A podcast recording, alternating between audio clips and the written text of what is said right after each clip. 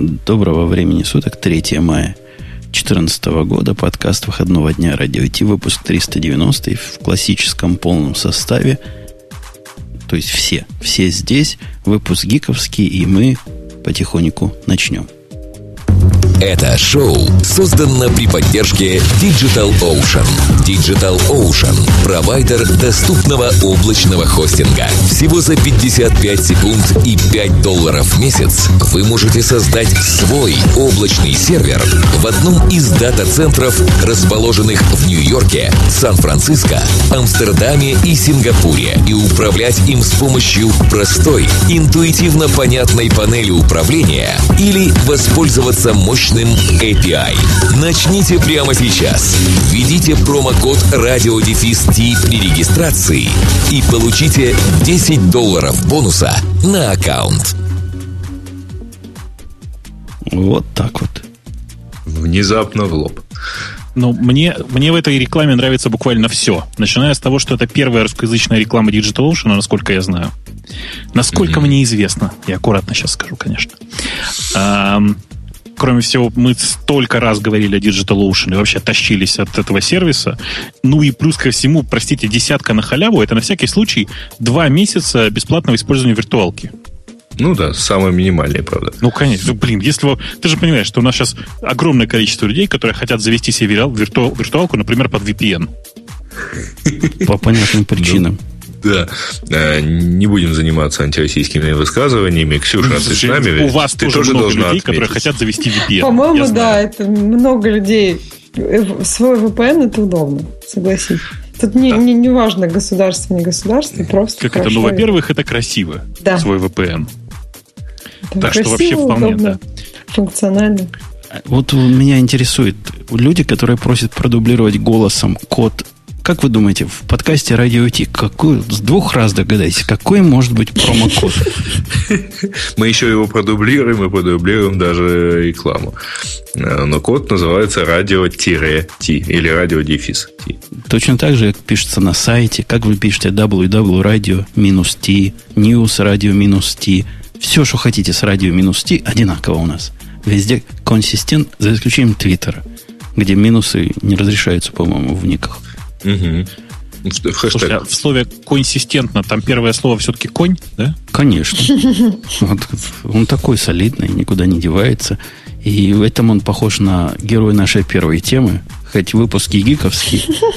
И герой какой-то... Это самая гиковская тема, которую можно придумать для гиковского выпуска. И герой какой-то гиковский, или даже антигиковский. Ну, в общем, в этой, в этой струе. Ну что, Ксюша, хочу тебя спросить, как самую молодую. Я тоже, да. Прикоснулась ли ты к да. нашему юбиляру? Я, я не так молода. Все, все сразу... Слава Богу. Да. Представят меня уже очень старый. Я прикоснулась, я помню, как я писала какие-то там игрушечки даже маленькие. 10 это... go to 10? Типа такого, да-да-да. Но это было весело. И это было что-то, ну, такое одно из первых прямо веселых таких развлечений. Слушайте, я тут прямо перед радиотом нашел э, хороший, вот я сейчас в большой чатик кинул, и, и к нам тоже кину, чтобы вы стрельнули. Помните такой gorillas.bus? Да, Нет? да. Как Это же? та самая, только на JavaScript. Прямо один в один, с тем же самым, с той же самой графикой, совсем, прям мечта, я считаю. Сейчас все э, побегут. Слушайте, а мы саму тему сказали, да?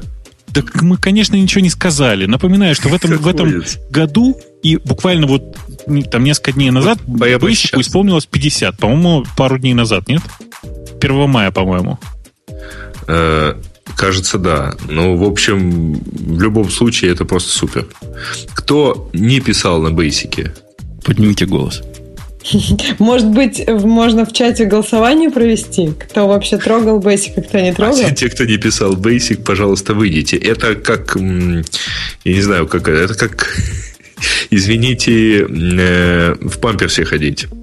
Ну, то есть, может быть, мало кому приятно вспоминать, но все точно это делают. Ты знаешь, я тебя разочарую, но многие это не делали в силу отсутствия памперсов.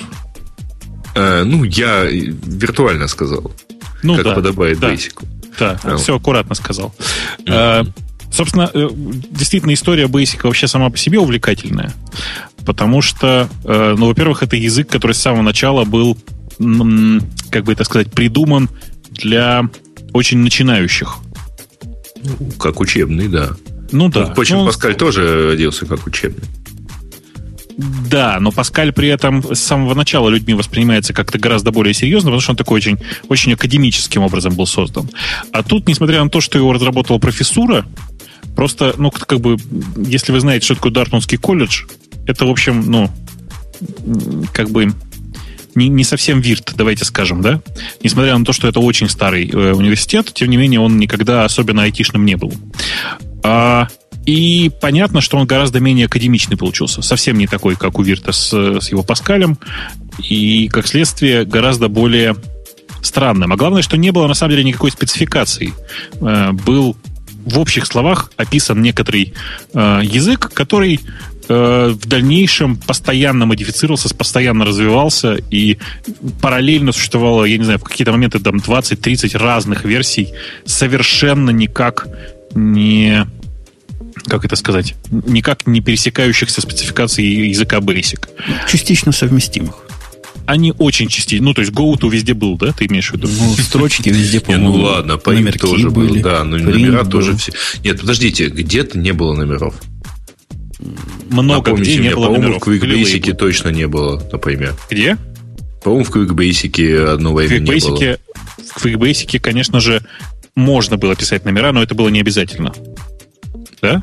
Ну, просто где-то это было совершенно обязательно. Да, да, да. Где-то это автоматическая нумерация была. В частности, э, все, кто помнит спектру, мы должны сейчас всплакнуть, какая там была прекрасная автоматическая нумерация всего.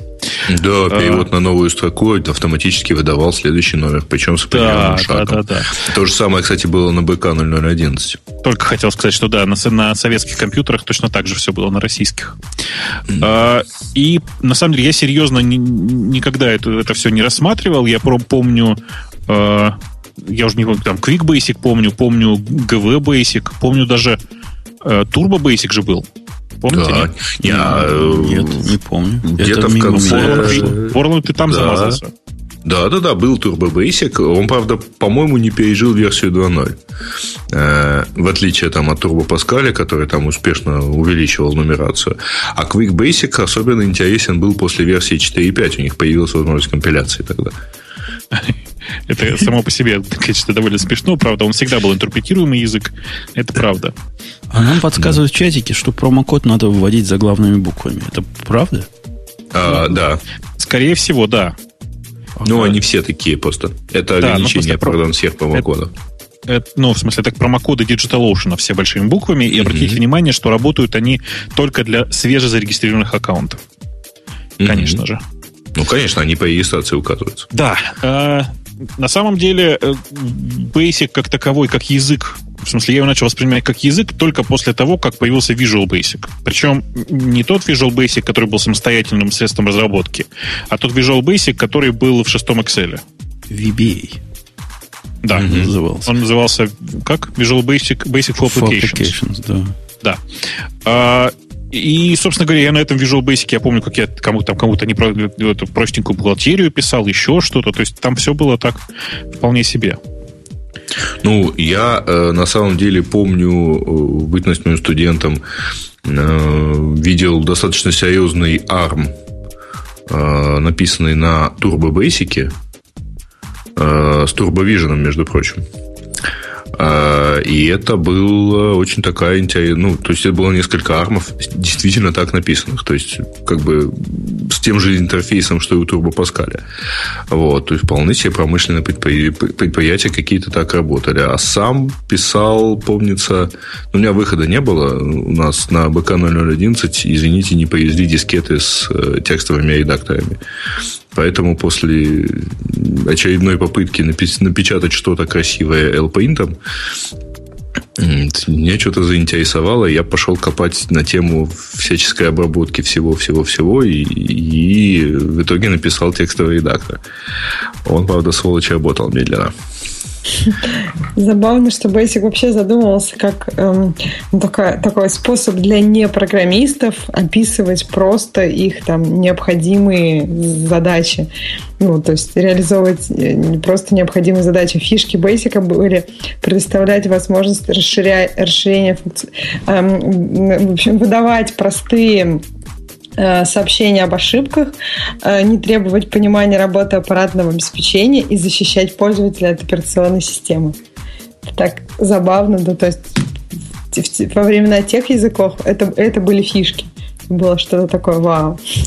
Ну, вот мне так не повезло, потому что у меня, э, когда я столкнулся ну, вот на БК-011, была очень интересная штука. Там очень медленно работали текстовые э, операции. А, вот все связанные с парированиями. И поэтому, когда я понял, что у меня между нажатием клавиши и отображением ее на экра... Э, буквы на экране проходит где-то полсекунды, вот, я пошел писать под программу, которая подгружалась отдельно и отрабатывала вот эту функцию тоже отдельно. В итоге я понял, что вот вся программа на Basic должна для нормального компьютера выглядеть как вот load, пожалуйста, мне весь машинный код, а все остальное написать на машин, на коде, там, на ассемблере, на чем-то еще. На этом я закончил школу. А сколько на ассемблере у тебя получалось? Ну, сколько секунд?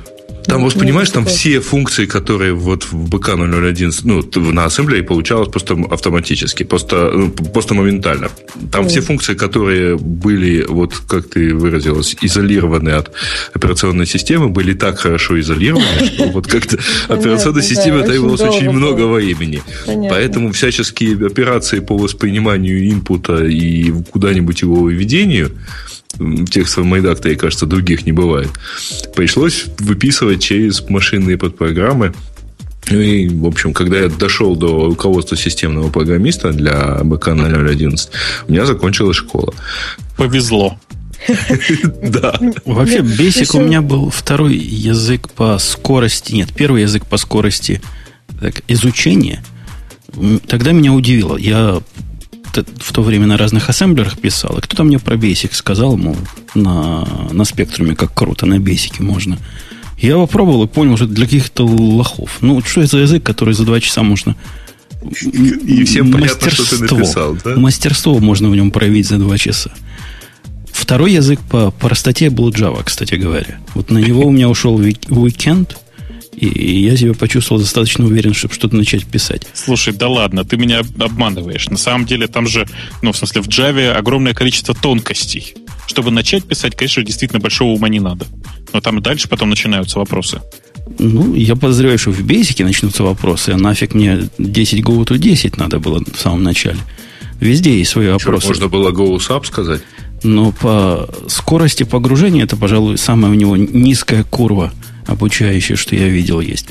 Ты Visual Самое Basic? сложное, которое было у меня, это с нумерацией разобраться. То есть какие-то программы я начинал нумеровать просто с шагом в 100, потому что понимаешь, что где-то внутри придется что-то вписывать, а потом все перенумеровать. Мне кажется, что и ты упомянул, Бобук, Visual Basic. Вот Visual Basic Слушай, это а был... что у тебя там в честь 50-летия э, булькает в стаканчике, мне интересно. Да, как обычно. Лед у него, все. конечно, в коньяке. Лед, лед, да. Чай и лед. Да. Да. Жень. Ты Visual Basic упомянул. По-моему, Visual Basic был, на мой вкус, последним гвоздем, который загнали в, в могилу вот этого вампира, который выпил программистские мозги, наверное, у поколения, а может и больше. Я подозреваю, что и сейчас собер... выпивает допивает. Не, ну, во-первых, во-первых, ты, конечно, не прав. Во-первых, есть vb.net. Не, не, гвоздь вот для меня лично, после которого я понял, что вот это в руки, ну, точно брать нельзя. Вот это, вот этого не отмыться потом. Но ты правда недооцениваешь людей. Во-первых, есть vb.net, повторяю, который прямо очень популярен. Есть FreeBasic, внимание, который до сих пор развивается. Это open source QBasic который до сих пор разви- развивается любителями ну, как бы странного. Причем тут интересно, знаешь, что во FreeBasic? То, что это QBasic, который написан на QBasic. Ну, то есть он сам, он, как ну, обычно, да. компилирует сам себя, вы же знаете, да? Ну, нормально, да, слушайте. Приятно, да. После СИФ ну, так должен делать каждый этот. Конечно. Я, правда, себе с трудом представляю компилятор на прологе, написанный на прологе. Э, не, ну, в принципе, чисто теоретически, конечно, Чисто а представляете можно. компилятор Лиспа, написанный на Лиспе? Вот когда можно свихнуться со, со, со скобочками-то компилятор Lisp, понимаешь, Lisp вообще как бы из коробки-то он не очень компилируемый язык. Но, в принципе, есть много интерпретаторов Lisp, которые написаны на Lisp. Ну да, можно интерпретатор это как, это как раз вообще не проблема совершенно.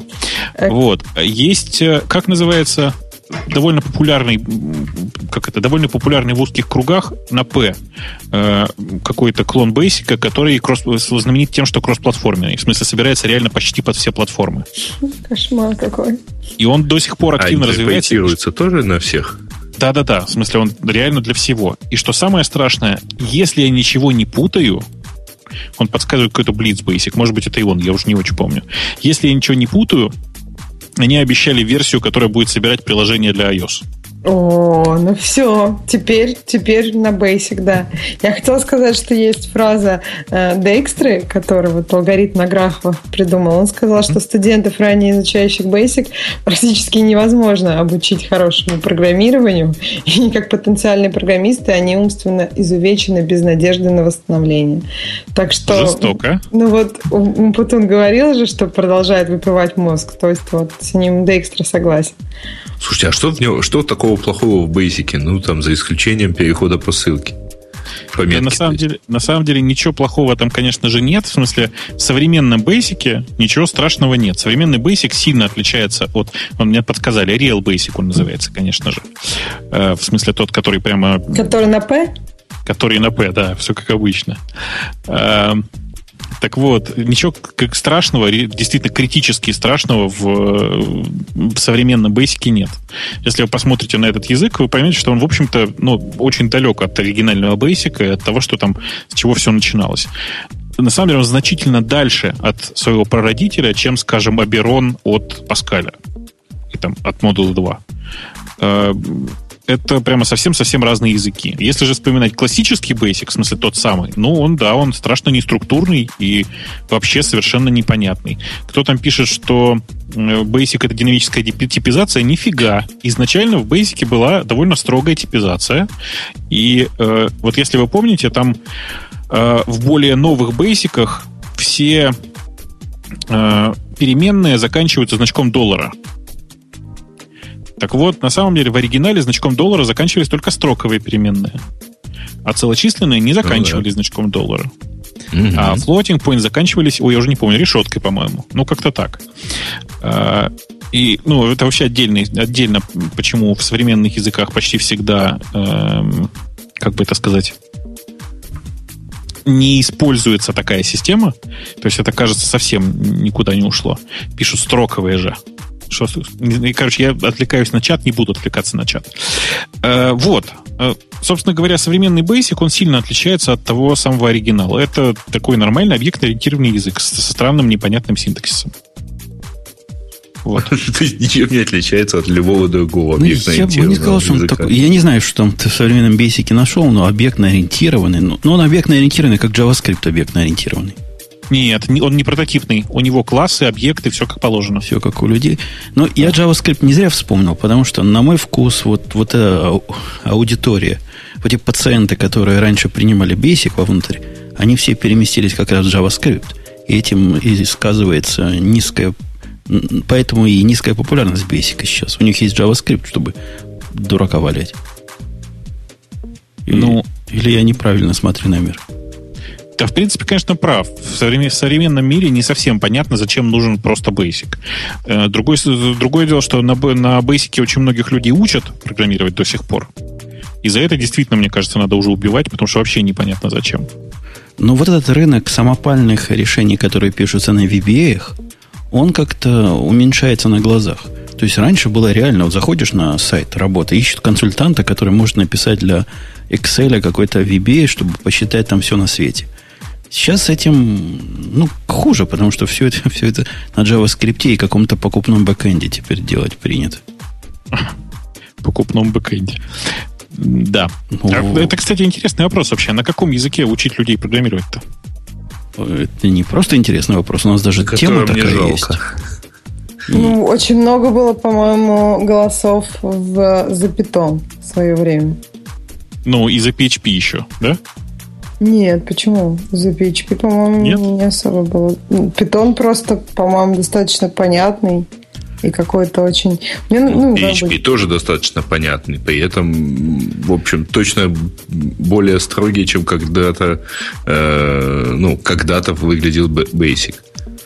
У нас как раз тема, которую я выбрал, вот в унисон с Бобоковским вопросом. Не только он интересуется, с какого языка надо начинать. Народ сильно к нам в чатик приходит. Я всегда отвечаю, не валяйте дурака, учите питон. Это, это мой личный ответ, и я на нем стою и крепко стою. А автор статьи отвечает, если я, я, я ее так по диагонали прочитал, что ну что, не валяйте дурака, JavaScript Как ты догадываешься, все. больше вообще никто не читал, поэтому рассказывай. JavaScript наше все, и, и да, конечно, можно подумать, и PHP хороший язык с точки зрения автора, и даже, и даже Python, он знает такое слово, но, но, но все это по сравнению с JavaScript это вчерашний день. Не-не-не, подожди. Ну, он все-таки это говорит с точки зрения веб-разработчика, то есть фронтендера. Да неважно, с какой точки зрения. Это такой общий вопрос. Приходит к тебе мальчик, и мальчик же не может тебя спросить точнее. Он, говорит, он знает только языки есть какие-то, на чем учиться.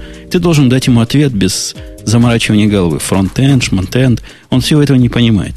Ему надо язык. Скажи слово, он пойдет нагуглит его и возьмет курс на курсере какой-нибудь. Вот так оно все в жизни работает.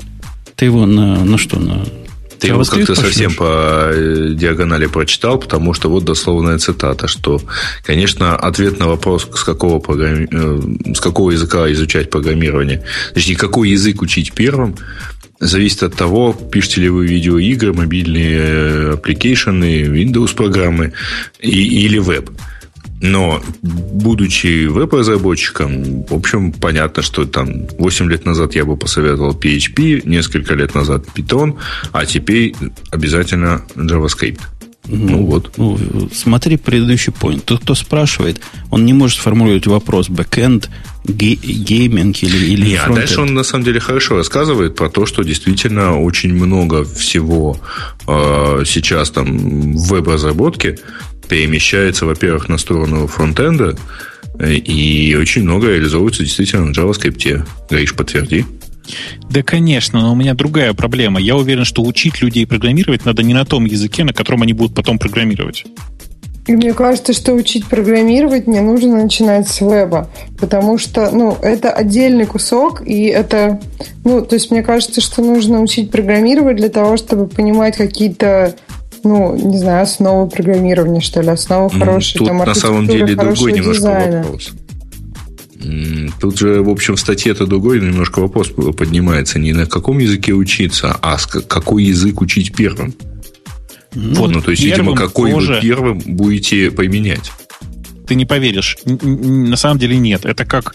Э, ну, я же не знаю, типа там как, типа, э, если вы будете покупать какую свою первую машину, то какую вы будете покупать? И типа ответ, ну, конечно, ту, которая быстрее всех ездит. Ну, это же не так на самом деле. Ты покупаешь, если ты берешь, э, берешь, берешься учить, учить новый язык программирования для того, чтобы научиться программировать. Это твой первый язык программирования в жизни. А почему, Бобок, ты считаешь, что это должен быть не тот, на котором ты будешь потом писать? Чтобы было э, что с чем сравнить, а как знаешь, там сделано? Или нет, что? ты знаешь, нет, у меня дело не в этом. Дело в том, что, во-первых, я уверен, что все современные языки программирования вот такие промышленные, да, причем JavaScript в данном случае это промышленный язык программирования, они, во-первых, слабо Короче, они предполагают, что э, человек уже знаком с основными концепциями, концепциями программирования, и, как следствие, очень сильно заточены на профессиональных программистов. Ну, вот давай я простой пример приведу. Человеку, который, человек, который не понимает, э, как устроен вызов функции, самой по себе, просто как устроен вызов функции, на самом деле не понимает, почему это вызывает, почему там типа вызов функции в JavaScript вызывает снижение производительности. Он может заучить себя в голове, что да, каждая функция это снижение производительности, но у него никогда не отложится в голове, по, какой причине это происходит. Как следствие, просто долбежкой можно заучить все, что угодно. Но лучше, чтобы было глубокое понимание. Поэтому, конечно, нужно брать сначала языки программирования, которые ну, как бы такие, гораздо ближе к классике, в смысле, гораздо ближе к основам. То есть ты C предлагаешь учить, я правильно перевожу ну, это? Ну, ты знаешь, я бы, если честно, будь бы моя воля, на самом деле, я учил бы людей программировать на ассемблере. Причем на простом, знаешь, на таком сильно упрощенном ассемблере. На 80, так как C, ну, так, ну, типа Z80 или 8080. Как бы это не принципиально. Он пишет Common Lisp. Common не нужен, просто Lisp. Окей. C, на самом деле, это макроассемблер, он тоже подходит. И он как раз тебя приучает ну, там, думать о стоимости каждой ошибки, думать о том, что у переменных бывают типы, думать о том, что ну, как это все размещается в памяти. Ну, короче, вот, будь бы моя воля, я бы людям выдавал бы ардуины и учил бы программировать на них. Просто потому, что это заставляет людей думать, как же там все устроено. Нереалистично. То есть, Нереалистично совершенно, кон- это правда. Конечно. Может... Где же столько ардуинов набрать? Ну, ну, ладно. Это как раз легко. Да Вон нет, ну, если мы говорим про, вот, про образование, то есть если у тебя есть пять лет, чтобы сделать из человека программиста, то, мне кажется, вполне реалистично. И мне кажется, такие курсы... Три ну... года. Есть три года. Пять лет Чего? никто не учится на программиста программистов, которые мастера, их, э, они в природе почти не водятся, ну, кроме как в бывшем Советском Союзе. Mm. Нет, просто странно, а как бы как всякие курсы математики, это все вот в три года тоже ну, успевает Бакалавр, да, да. Какая там математика, господи. Господи, и если вы спросите, у нас будет, у нас, у нас будет подходящее, так сказать, настроение, я вам расскажу, как я вот такого интервьюировал позавчера – после трех лет специалиста, JavaScript в полном объеме и вообще все дела.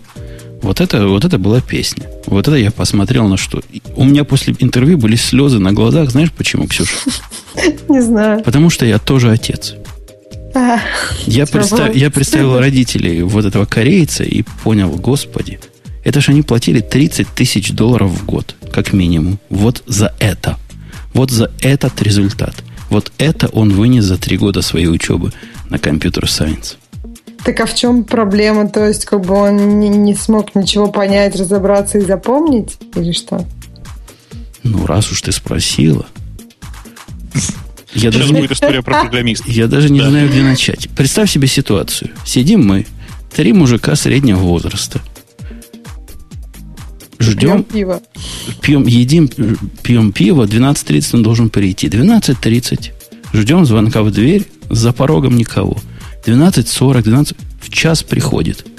Приходит, говорит, ой, там типа дождь шел, мне было трудно доехать. Звиняйте, хлопцы. Но мы так переглянулись. Ну ладно, ну бывает же, да? Хотя, ну, да, конечно, в, в, меру, в эру мобильных телефонов есть такая технология. Позвони, скажи, что ты опаздываешь. Сели вокруг него, готовимся, значит, разминаемся. У меня же любимый вопрос там про, про то, что я в Твиттере спрашивал. Помните, я долго ждал, пока придет человек, кого можно это спросить. А он достает свой телефон и говорит, обождите, чуваки. И начинает на нем что-то, подозреваю, в, снап, в снапчате. Мы ждем, он опять на своем телефоне. Он минут 10... Я на чисто своем... на всякий случай, Женя, ты, ты знаешь, что означает, что такое снапчат вообще, нет? Ну, конечно, знаю. Мне вчера а. мальчик рассказал. А что там вот это, ч -ч -ч это что? Да, вообще-то картинки пересылают. Там просто возможность пересылать текст появилась три дня назад, если Ну что. вот он, видимо, три ну, дня назад. Короче, ты их в WhatsApp хотел сказать. Ну ладно. Не знаю, в чем-то в чем-то он набирает, сидят чуваки, занятые мужики, мы. Специально приехавшие, чтобы его проинтервьюировать, ждем. Согласись, Ксюша, какое-то сразу впечатление, ну, как-то настораживает сразу. Я да, очень такое? люблю, после того, как он опоздал, он еще и просит какое-то время не на туалет отправиться, а на телефон. Это да, ну, я и, уже на этом Ему месте. надо, ему надо. После этого начался разговор. То есть у нас было там задание, которое мы ему собирались дать. А вначале, значит, разговор разогреть. Ну, чтобы не страшно. Нельзя же сразу человека за задание посадить, правильно? Что это такое? И начали мы с ним говорить. У него резюме. В резюме там всякие слова написаны. Резюме маленькое, там на, на полторы страницы. У него э, из, из знаний, вот он закончил свой институт, крутой, причем такой университет закончил. Прям такой, ну, не самый крутой, не Принстон какой-нибудь, но не MIT, но крутой, достаточно крутой. Не помню уже какой. и работал, значит, в реальной жизни целый год. В общем, готов, да, для JavaScript, на первый взгляд. Начали его спрашивать. Как не спросишь вопрос, так сразу тебе неудобно, что ты его задал. Вот, вот такая ситуация, знаешь, просто видишь, что человек... У него там написано в, в резюме, там, я мастер в Java, и я, значит, ее для бэкэнда всячески использую, я Node.js знаю. Ну, я Java увидел, начал спрашивать. Спросил, говорю, а знаешь, в умных книгах написано, что надо equals и hashCode переназначать. Ну, такой детский вопрос совершенно. Вместе, а зачем это надо? Ох, вы видели бы этот шок на лице. То ли, он Java перв... то ли он Java слово первый раз услышал, то ли я не знаю что. Вы не поверите, какой ответ он дал на этот вопрос. Он Гладиолус? Говорит, он говорит, да, говорит. Он говорит, да. Есть в Java проблема, говорит он нам. Прям, причем, знаешь, так уверенно, прямо видно, что тренировался на специальных курсах. Java умеет из коробки только сравнивать строчки. А, а вот для того, чтобы она сравнивала цифры, а не строчки, ей надо переписать equals. А зачем hashCode, он как-то не знает, но, по-моему, он, по-моему, это не надо, это только для такого глубокого программирования бэкэндов, а бэкэнда он не программирует. Mm. Ну вот, да, и Потом чувак, который рядом со мной сидел, про JavaScript, который что-то знает, спросил, а как ты сравнивать будет в JavaScript? Тут он лучше знал. Он знал, что там бывает два, ну, равно, три равно. Разницу между ними не мог никак объяснить. Сказал, что вообще в JavaScript это темное дело. Там вообще никто не знает, как оно сравнивается на самом деле. Но пробуешь одно, работает. И пробуешь... вообще язык не для этого, Олег, ты надо просто писать. Слушай, Пробу... Пробуешь кажется, другой, не работает. рассказывают. Типа, если вы не знаете, как отвечать, отвечайте, что это темное дело, и никто не знает, как это работает. Это как с головой. Голова предмет темный, исследованию не прилежит. Дальше я пошел, пошел уже было, в принципе, на этом моменте все понятно, но оставалась надежда, может, он еще просто ну, не освоился. А скажи честно, что приколоться хотел и для подкастов э, тему набрать. Не-не-не. После того, как он про Java ответил, я понял, про Java ответ... спрашивать больше не надо. Ну, чтобы не, неудобное положение ни нас, ни, ни его. У него там написано в резюме большой м, последователь TDD. Вообще, вот TDD, вот только... Я говорю, как? Ты говорю, последователь TDD? Ты же говорю я ему. Ну, вы знаете, как я разговариваю. Нормальный на вид чувак. Как ты эту глупость в руки берешь? Я думал, он глаза округлит, скажет, ну, там, ну что-нибудь скажет же, правильно? Угу. Его реакция была еще лучше. Он, он открыл глаза, действительно говорит, ой, а что такое TDD? Я говорю, как, у тебя же в резюме написано-то. Дэн списал, наверное, откуда-нибудь. Списал. Когда он имел в виду транспорт Тикун Делюкс, вы же понимаете, что. Ну, Подожди, то ТДД. Ну, буквы-то одинаковые. Нет, там ну, еще... что, Т и Д, нормально. Там еще у него еще крутая штука была, раз уж мы его добиваем. В резюме еще... Это не я спросил. Я после вопроса на TDD больше молчал. А, там у нас есть один, который по базам данных, ну, типа, типа что-то понимает. И он прицепился, что у чувака написано профессионал в стеке. Знаете, как раньше был ламп, да, сейчас какой-то есть другой с буквой М. Map, MIAP. Ну, где Mongo вместо, вместо MySQL. Ну, мы все поняли, короче. Ну, вот он к нему говорит, ты как, как к Монге ты относишься? Он говорит, Монго классная система. А он говорит, почему классная? Он говорит, смотри, как Монго, чувак рассказывает нам, как Монго устроено. Говорит, Монго все хранит в одном э, JSON файле. И поэтому ты можешь весь этот JSON файл быстро взять и достать. И прям, да, это, конечно, проблема, что JSON файл один. Когда он большой, плохо становится. Но когда тебе надо все в JSON файле хранить, это самое оно. Вот это, вот это как раз и есть и Mongo. Понимаешь? Ну. Ладно, после всех этих ответов мы дали ему задание, хотя я уже не понимал, зачем мы ему даем задание. Написать на JavaScript, на Angular хрень, которая будет показывать сверху грид, справа юзерный паспорт, там нажимаешь, здесь появляется. Ну, в общем, элементарная хрень такая. Одна страничное приложение. Дали ему час на это. Через час он ничего не написал, через полтора часа он сказал, мне еще пять минут надо. Через два часа мы сказали, хватит, покажи. Ну, то, что он показал, я оценить не, и даже не пытаюсь, потому что не работало. Но те, кто понимают, сказали, что слезы. То есть он полностью соответствует своим предыдущим ответам. Да. Но а главное, он все в Postgre положить. Главное, главное, он задавал такие правильные вопросы. Он вообще был красавец с точки зрения прохождения интервью.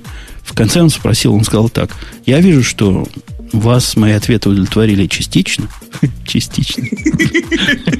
Какая прелесть. Красиво, красиво. Не могли бы вы, дорогие, значит, профессионалы, я понимаю, что я попал, значит, где большая профи... Не могли бы вы рассказать, что мне сделать лучше, чтобы в следующий раз, когда я приду ко мне на интервью, меня, значит, не закидали санными тряпками. Я ему сказал, чувак, ты свое резюме прочти перед тем, как приходить на интервью. По-моему, я его даже этим немножко обидел, но ну, это, это правда, да, наверное. Ты просто злой. А остальные что сказали? Учись, чувак. Остальные тоже были. Там же все мужики резкие. Один чувак сказал, ну, доставать телефон во время интервью и чатиться, это тоже не особо была хорошая идея. В общем, все правду ему сказали. Ну, мне не кажется, что это поможет. Ну да, это вроде базовые вещи. Можно было догадаться, что лучше не опаздывать на интервью. Да и Три вообще... года этот человек учил компьютер-сайенс. Три года. Вот что JavaScript с людьми делает. В общем, кореец, Причем который здесь JavaScript, смотрит... если он для него дело темное? Только корейский сериал лучше оказался, да? Не, это не тот. Тот, который с корейскими ну, сериалами говорю, по сравнению с... Мы его возьмем. Мы ему уже предложили. Я говорю, шикарный товарищ. Мы уже посмотрели на остальных. Вот такая вот страшная история. Бобук, мы с тобой сходимся так. Ты говоришь C, я говорю Python, Грей говорит Basic, потому что он ничего больше не знает. Ксюша, Objective-C? Первый язык. Python. Слушайте, ну, учить в качестве первого языка Objective-C это вообще, конечно, жестко. Да, Нет, это, ну, конечно, мрачно. Нет, я бы тоже сошелся бы на питоне, потому Нет, что ну так просто... понятный, хороший язык. Чтобы И давайте... Да-да, говори. Чтобы изучать Objective-C, нужно в любом случае начинать с C. Невозможно начать именно с Objective-C, потому что, ну, база этого языка — это C. Поэтому, в принципе, это тоже неплохой вариант. Давайте я, так сказать, буду выглядеть злобным полицейским, или как там правильно говорить, э, и посоветую PHP. Во. Ну, кто-то же должен его посоветовать. Ладно. Прогиб засчитан сейчас был. Хорошо, хотя я тебе предложил Basic, это практически сравнимая хрень. Ну что, давайте, давайте к следующей теме пойдем. У нас есть на этой неделе вот реально мир IT потрясло два э, наброса на вентилятор. Один наброс был от э, чувака известного, видимо, в узких кругах, который DHH, у него такая кликуха DHH, он по поводу смерти TDD. Второй был наброс, совершенно шикарный, шедевральный, который можно разобрать на цитаты. Две из них я дал даже в нашем чатике.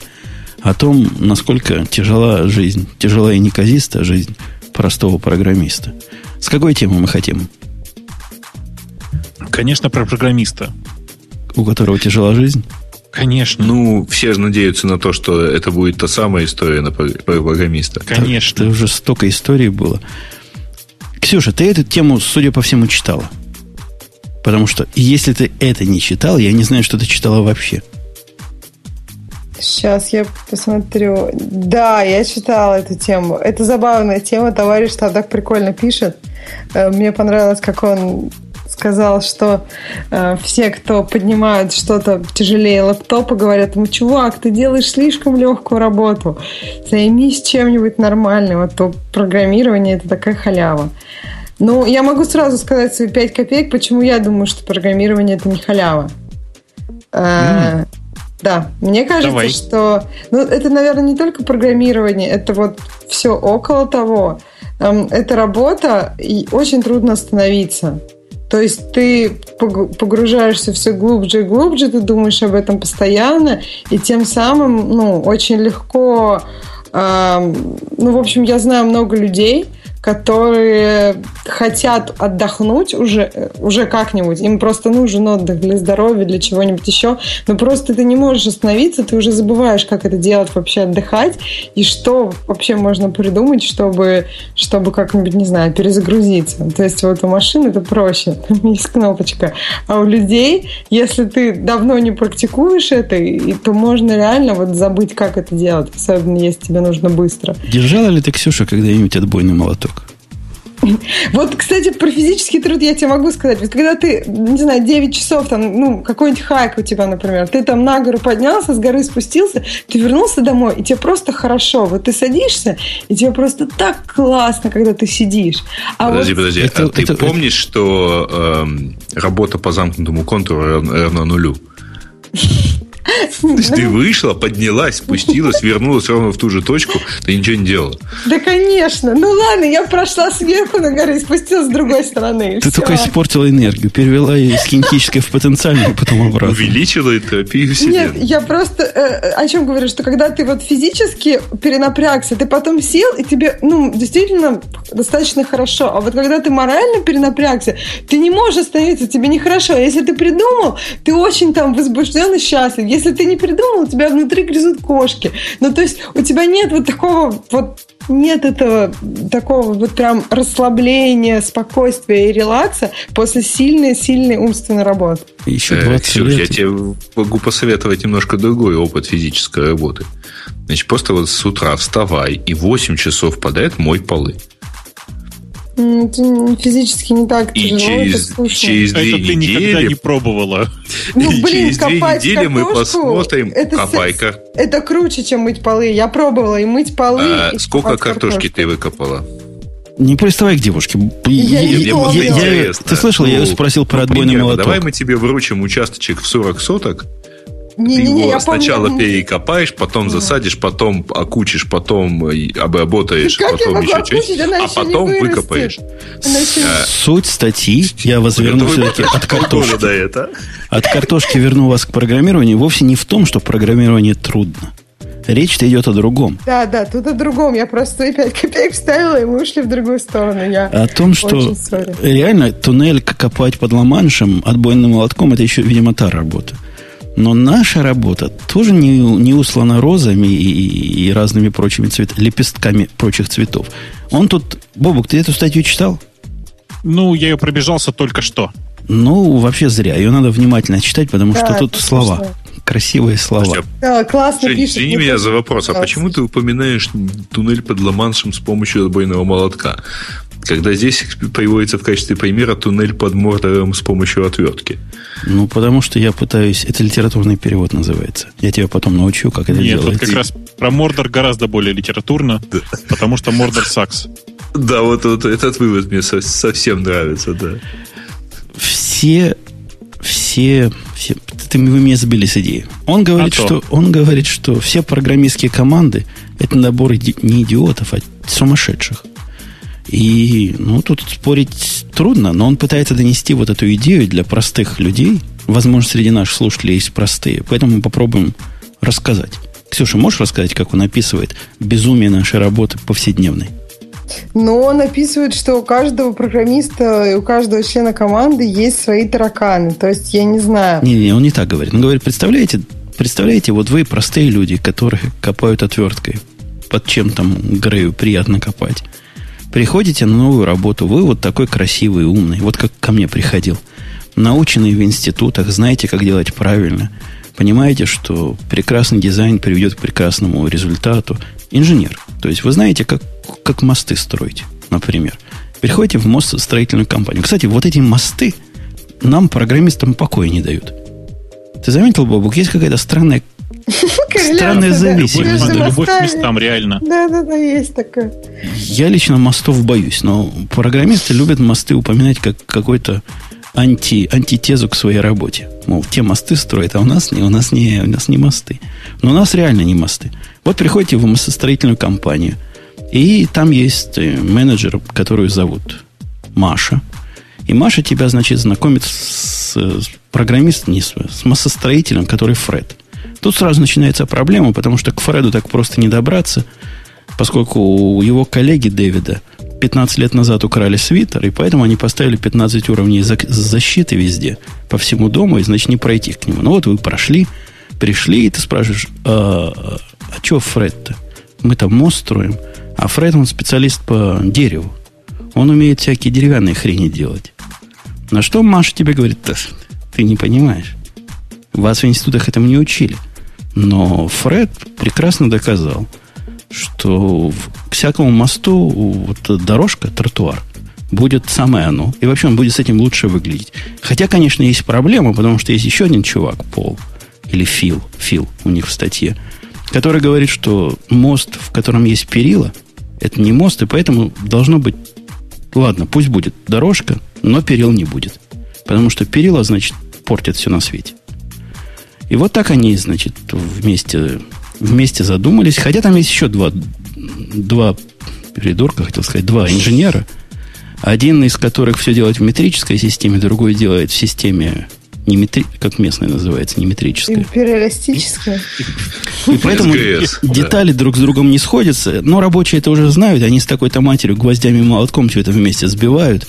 Ну, дырки в дырки. Кого это волнует? Особенно на фоне того, что мост они строят suspension, ну, который на растяжках такой. Но никто в команде не знает, что это означает. Поэтому они растяжки оставили, ну, чтобы были. Потому что все говорят, что полезно. Хотя что они там держат, тоже никто особо не знает. И вот таким образом они все вместе и проектируют, и потом таки построят мост. Автор спрашивает, поедете ли вы по этому мосту, дорогие читатели? Это что за вопрос? Куда, куда деваться-то? Да, сам... там один мост всего обычно, поэтому поедем. Слушай, ну, э, вообще, конечно, давай зайдем издалека. Во-первых, конечно, чувак, очевидно, видимо, не программист. Он, наверное, айтишник. Знаешь, как это называется? Project Manager. Судя Или по тому, как, как он красиво пишет, мне кажется, да, что он все-таки не код пишет, а что-нибудь да другое. Да не, ладно. Я знаю, я знаю много людей, которые пишут код и при этом хорошо пишут текст. Но я о другом. Судя по всему, это, знаешь, такой программист уровня, как бы это сказать, разработчика на 1С. Во. Ну, Почему? Ну, есть... Он дальше там классно про код пишет. Ты, не знаю, на 1С, я не думаю, что у программистов есть. Он просто пишет, что каждый программист, у него есть замечательный файл, э, который он любит, и это хороший код. То есть код написан одним человеком, где консистентные имена переменных и функций. Код ага. там делает какую-то правильную вещь. Э, ну, то есть там в правильном объеме. Ну, то есть вот он такой, какой должен быть. И вот каждый программист, там, не знаю, в пятницу вечером открывает тот код с бутылочкой, там, не знаю чего, пива и, и плачет над ним. Потому Ты что каждый день он, он просто, работает над другим Он просто кодом. высказывает это с таким осуждением, что очевидно он не программист. Осуждение? Ну, он, он я, я тоже подозреваю, что он сисадмин. Потому что вот его шикарная фраза, что most people don't even know what sysadmin do, а потом, переводя на русский, он пишет, ну, поверьте мне, если они все возьмут обеденный перерыв в одно и то же время, то они даже не успеют дойти до закусочной. Перед тем, как вы окажетесь без патронов в своем любимом магнуме, отстреливаясь от стаи нападающих мутантов. Ну да, слишком он любит сисадминов, он себя выдал. Погодите, да. ну да. Э, это ладно, но согласитесь, зерно зерно в этом во всем есть. Он совершенно справедливо утверждает, что да, мы конструируем черт знает что из, из каких-то палочек и изоленты. Он да, с этим, собственно, прав. До пятницы именно. Нам надо это все сделать. Он абсолютно совершенно прав, что хорошего кода как явление в нашей жизни не существует вообще. А есть код, который достаточно хорош. И мы тут не Пикассо, а маляры. По большому счету маляры?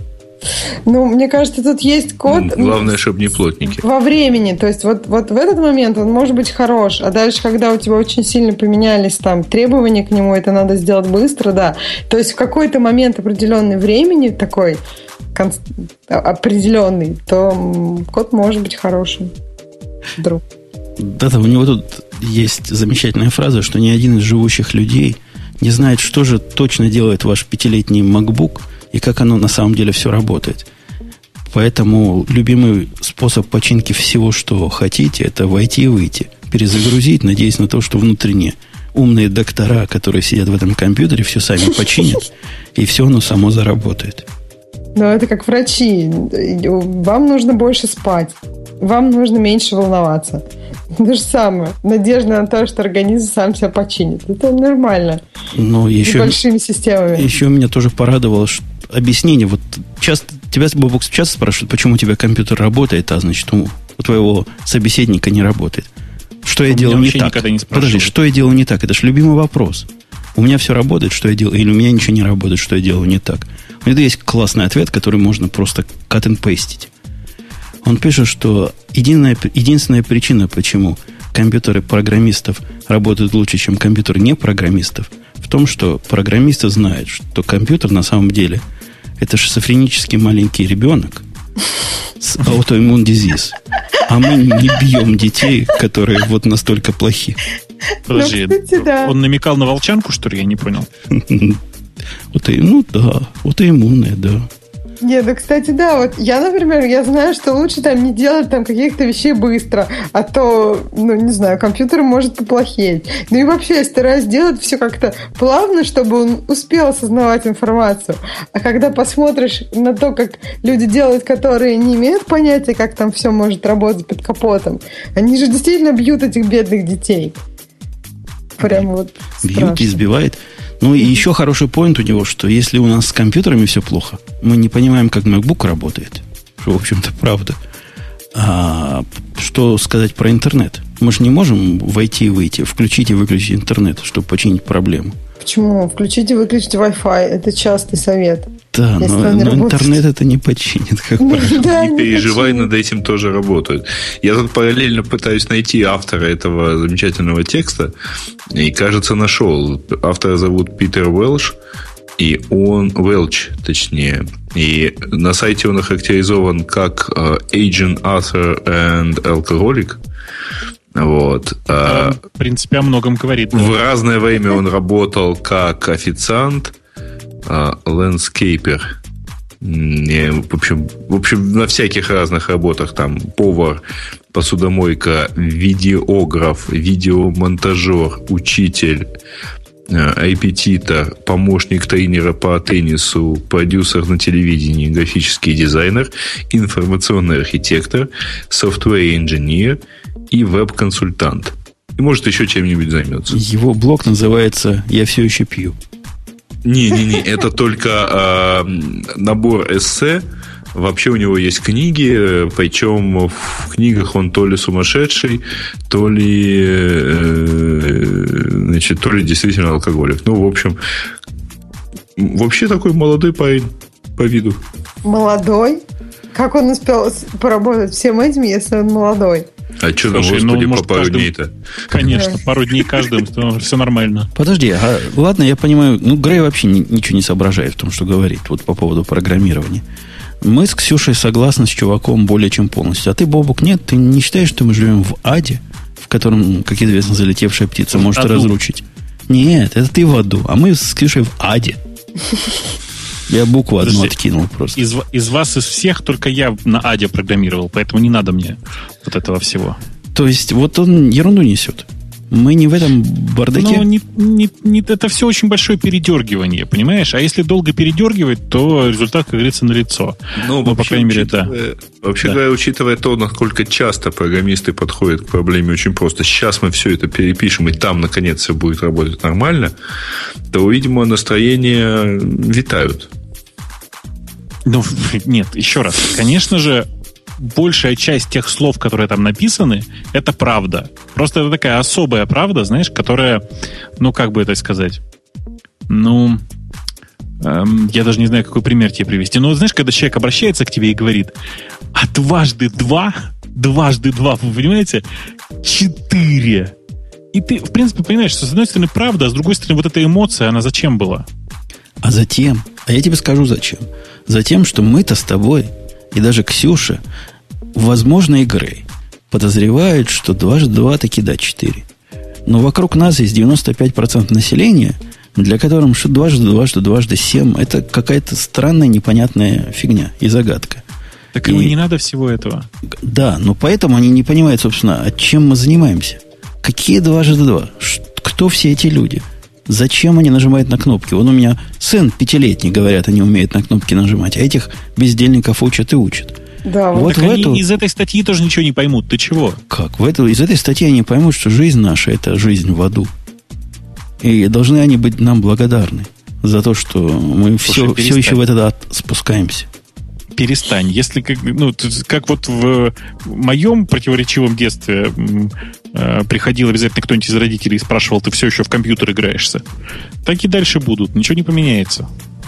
Не знаю, мне кажется, меняется, но потому что э, чем больше становится этих людей, тем шире использование технологий. Сейчас э, все используют ну, очень активно это, то есть на своих телефонах, на персональных девайсах. И Слушай, понятно... На своих телефонах и персональных девайсах большая часть людей делает две, две вещи. Нет, три. Чатится, Фей... играет и посылает неприличные фотографии. Да, Facebook, ну, а Twitter, Instagram, иг- игрушки различные. Ну, это же кто-то это... пишет не-не, подожди, кто-то пишет, у них в голове вот этого нет. Кто-то для них пишет. Ну как? Для ну... них это все существует в воздухе. Нет, понятно, что когда ты там приходишь, покупаешь хлеб, там ты не думаешь о том, кто это делает, но ты понимаешь, что кто-то его сделал, он не просто появился в магазине, ты платишь за него деньги, так и тут. Ты как бы, ну, все-таки ты подразумеваешь существование как кого-то, кто сделал это возможным. Типа, понятно, дела нет до этого, но в принципе, мы сейчас если дойдем, ты... Мы сейчас дойдем тогда до опровержения существования Бога, понимаешь? Причем тут это? Ну, нет, ну, блин, ну... кто все создал? Ты что, для большинства людей Facebook создал Бог, все. Ты что? Очередное доказательство Канта существования. То есть не Марк Цукерберг, да? Они не По знают, этому поводу мне полагается рассказать, видимо, бородатый анекдот, да? Хотя Давай. он не такой. Давай. Ну, разговаривают два одессита, один другому говорит, ну что, вы не знаете, как делать хорошие сайты, вы хотя бы поучитесь у Цукерберга. У какого Цукерберга? Да у любого Цукерберга. Э, Я всячески крайне рекомендую человечеству, читающему на английском языке, эту статью не пробежать, а именно вдумчиво прочитать. Она, она прелестна. Она прелестна в форме. У чувака явно есть талант к писанию Чувака текстов. со стилем все хорошо. Он пишет не только такие тексты, но там, кстати говоря, текстов, если пройти по, по ссылке stilldrinking.com, там, в общем, много таких эссе. А есть еще книги у него. Писать он умеет. Да, чуваки, и надо текст у него отличный. Писать, да, а не работать это, кстати, чем-то Это, кстати, другим. интересная находка. Пойду я действительно с Амазона пару книжек куплю. В смысле, у него их всего две. Прочитав его статью, не все как бы пошли покупать. Я тоже, кстати, куплю. Не все пошли покупать, а некоторые пошли писать статьи, которые...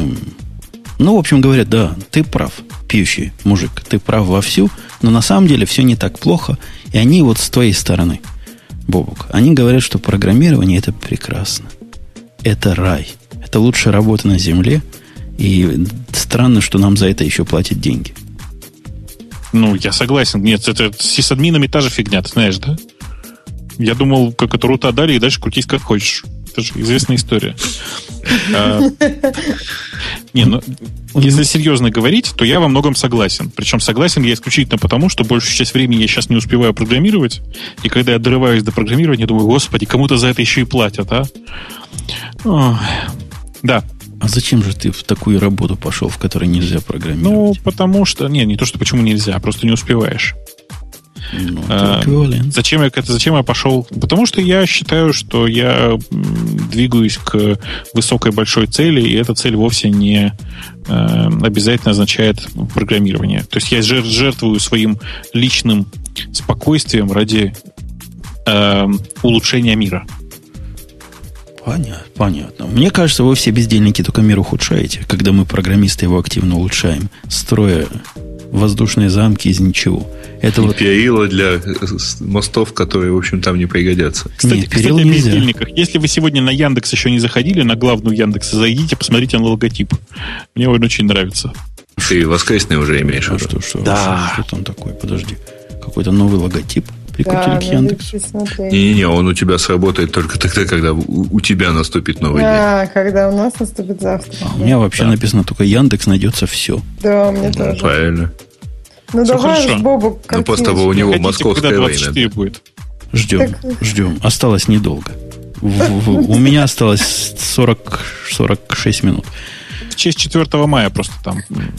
Как у тебя осталось 46 минут до 4 мая? Ты а, уверен? А, а может, у меня уже наступило? Подожди. Какой? Что? что? Это у меня а, осталось. это у вас. Это, это я автоматически осталось. на ваше время перевожу, когда у вас осталось. Молодец, у нас еще нравится. очень долго. У нас еще 12 часов. Ну, не 12, у тебя, наверное, там 8. У меня, в общем, еще очень долго. Я же с русским разговариваю. Я перевожу на русский Сейчас язык. я для вас скриншот сделаю, пока продолжаете. Да, вот. Правильно. Так вот, статья, статья, которая идет за и о том, что программирование это прекрасно, рассказывает э, другой человек, имя которого я тут сходу не найду, но Сэм. Да, Сэм. Сэм рассказывает, что хотел он вот послать всем своим родственникам и знакомым ссылочку на наше предыдущее обсуждение, потому что оно более чем превосходно. Но потом подумал, что будет это половина стакана. Пустая половина стакана, половина картины. И почему бы не рассказать о светлой стороне? Бобук нам рассказал светлую сторону, но она какая-то мутная. То есть он да, говорит, да. все мое остальное настолько плохо в моей жизни, что даже программирование прекрасно. Но в самом деле это не за это мы любим программирование. Да, и Бобука мы любим совсем не за это, да-да. Совсем за другое.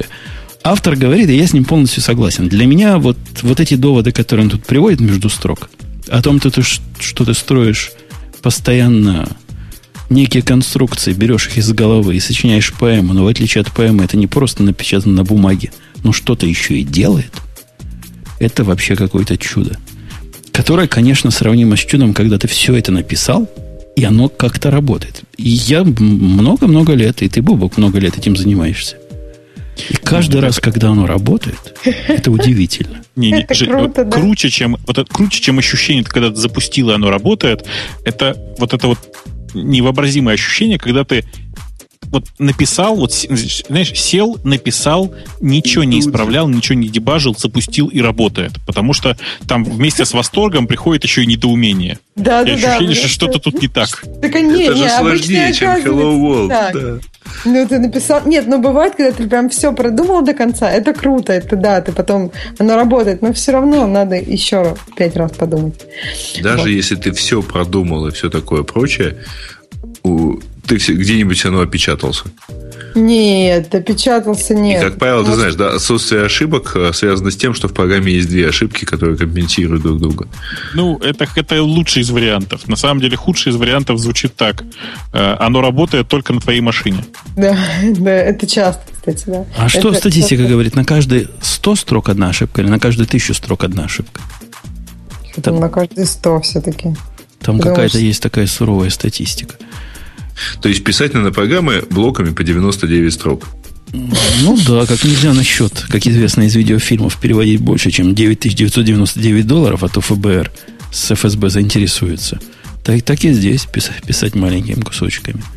Не, ну подождите, к, к теме, к нашей. К теме, ну, к, к, к теме. Ты посмотрел ссылку, которую я тебе кинул? Пытаюсь. Ты кинул ее, вот я вижу, куда. В, в, в, сюда кинул. чатик. Ой, ты на диск кидаешь, он у меня он думает. Думает. Да какая разница? Ну, думает, ну, думает. Ну, у, меня, короче... у меня НЛО рисуется. Что-то надо дальше делать? А, не, вот, вот дорисовалась. А, красота. Сегодня просто День Звездных войн, Женя. День галактики. Да. Сегодня просто прямо нужно садиться и пересматривать все Звездные войны. Кто-то там написал, что нужно пересмотреть все порно-пародии на Звездные войны. Это, конечно, перебор. А вот, а, еще кто-то написал, что надо было принцессу Лею прилепить, а то там тема сисек не раскрыта. Э, дорогая, кто это была? А, дорогая Вероника. Должен сказать вам, что у принцессы Леи там тоже, как бы, ну, не, раскры... не, не сказать, чтобы что-то раскрыто было. Я бы даже сказал, дорогой Вероника. Ну, дорогой Вероника, да, наверняка. Э, да.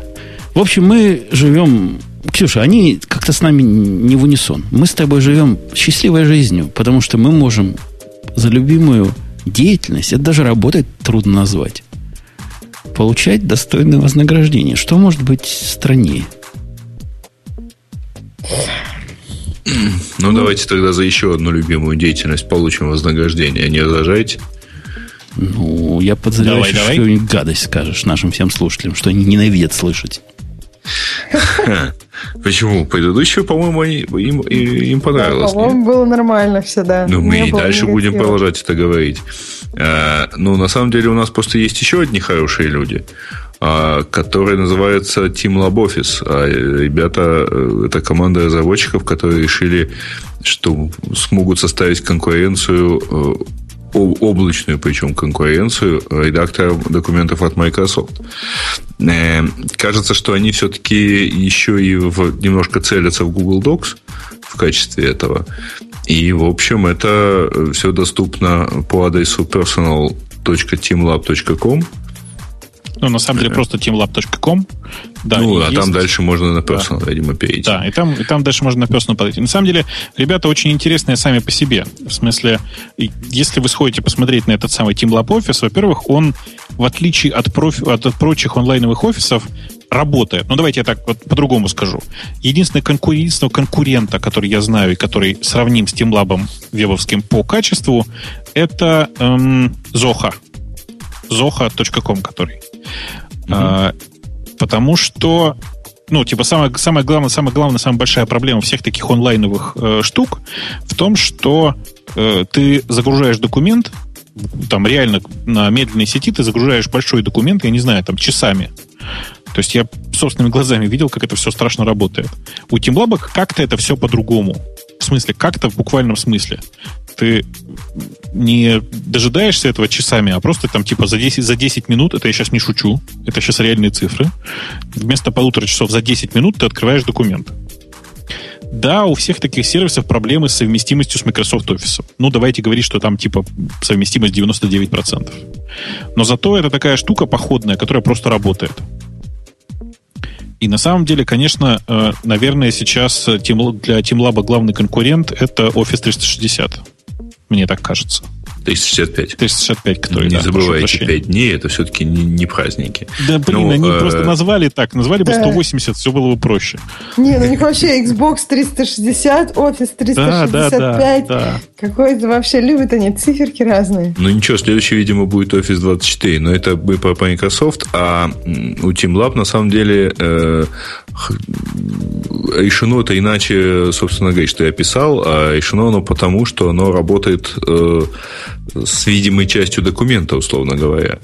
Не, то есть даже если у тебя там очень да. большой mm документ открыт, э, то, так сказать, в браузере у тебя при этом находится та страница, с которой ты работаешь, только видимая часть. Это про другое. Это знаешь про что? Это про то, что если ты открываешь там, там 50-страничный документ в Google Docs или Zoho или Office 365, то он реально тормозит, когда ты начинаешь редактировать там последние строчки.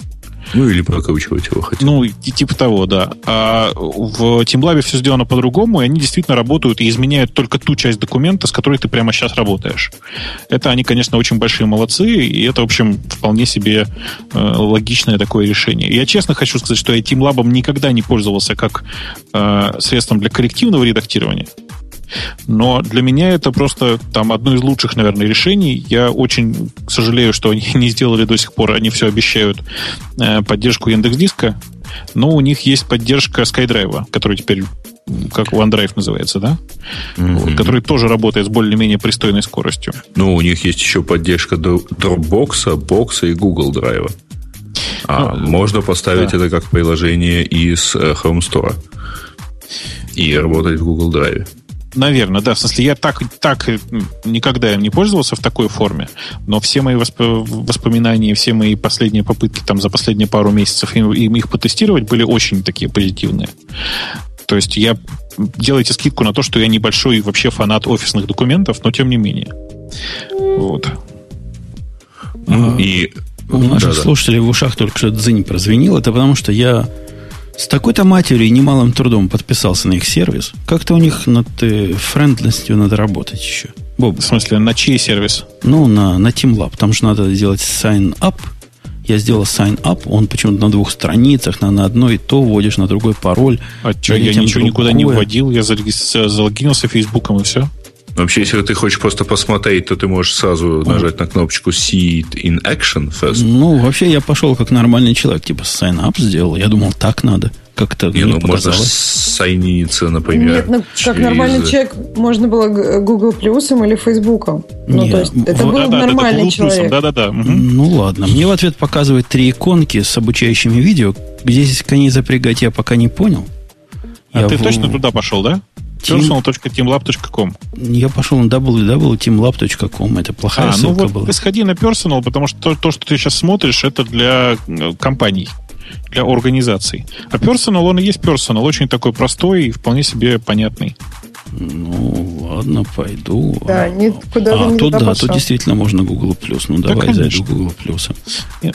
Надо сказать, что у меня к TeamLab вообще по большому счету реально только одна претензия. Он не в состоянии проживать некоторые мои документы. Э, в смысле, он пишет ошибка конвертации и все. Но делайте скидку на то, что TeamLab вообще не так давно нормально работает. То есть я их заметил где-то в, то ли в декабре, то ли в январе. Это значит, ну, что они общем, очень довольно свежие. Да, да, да. И вот поэтому они, видимо, к нам и пришли. Им, видимо, нужна еще одна э, порция м, пожеланий. А, дайте, пожалуйста, в чатик ссылочку на приложение для Хрома. Э, ну, кажется, потому что оно, видимо, будет полезно тем, кто хочет этой штукой пользоваться прямо из э, своего Google Drive аккаунта. Можно я, спор- я спрошу не политкорректный да. тем, Давай. такой вопрос? Не политкорректный. Да. А кому нафиг вот эта балалайка нужна, когда есть Google Drive с доксами? Ты, видимо, никогда большие документы в доксах не Ты не только что да? Вы только что прослушали первую часть нашего объяснения. Сейчас будем не, не, повторять. Погодите. Вот я захожу в эту штуку. Эта штука реально накрученная, реально навороченная. Ну, то есть mm-hmm. она по количеству иконочек в тулбаре, когда штука не влазит в одну строку в тулбар, это мне сразу напоминает Word. То есть это какой-то Word только в интернете, правильно? Подожди, ты сейчас, ты сейчас ничего не путаешь? Я, я честно, на всякий случай зашел. уточнить. Не-не-не, ты, ты понимаешь, что это имитация интерфейса Word, да? Я не знаю, как он современный выглядит, но он, видимо, похоже. По, так но ну, же страшно, это... как и Word выглядит. Я себя ну, чувствую потерянным это... в, это, в этой штуке. Come on, это специально так сделано. Ты чего? Для простых людей. В смысле, ну, для, для людей, простых людей, привыкли... для которые вообще-то интерфейс браузера видят примерно чуть реже, чем интерфейс. Word. Ну вот как, когда я, простой человек, измученный нарзаном, захожу в Google Docs... Как это говорили, дубли у нас простые, да?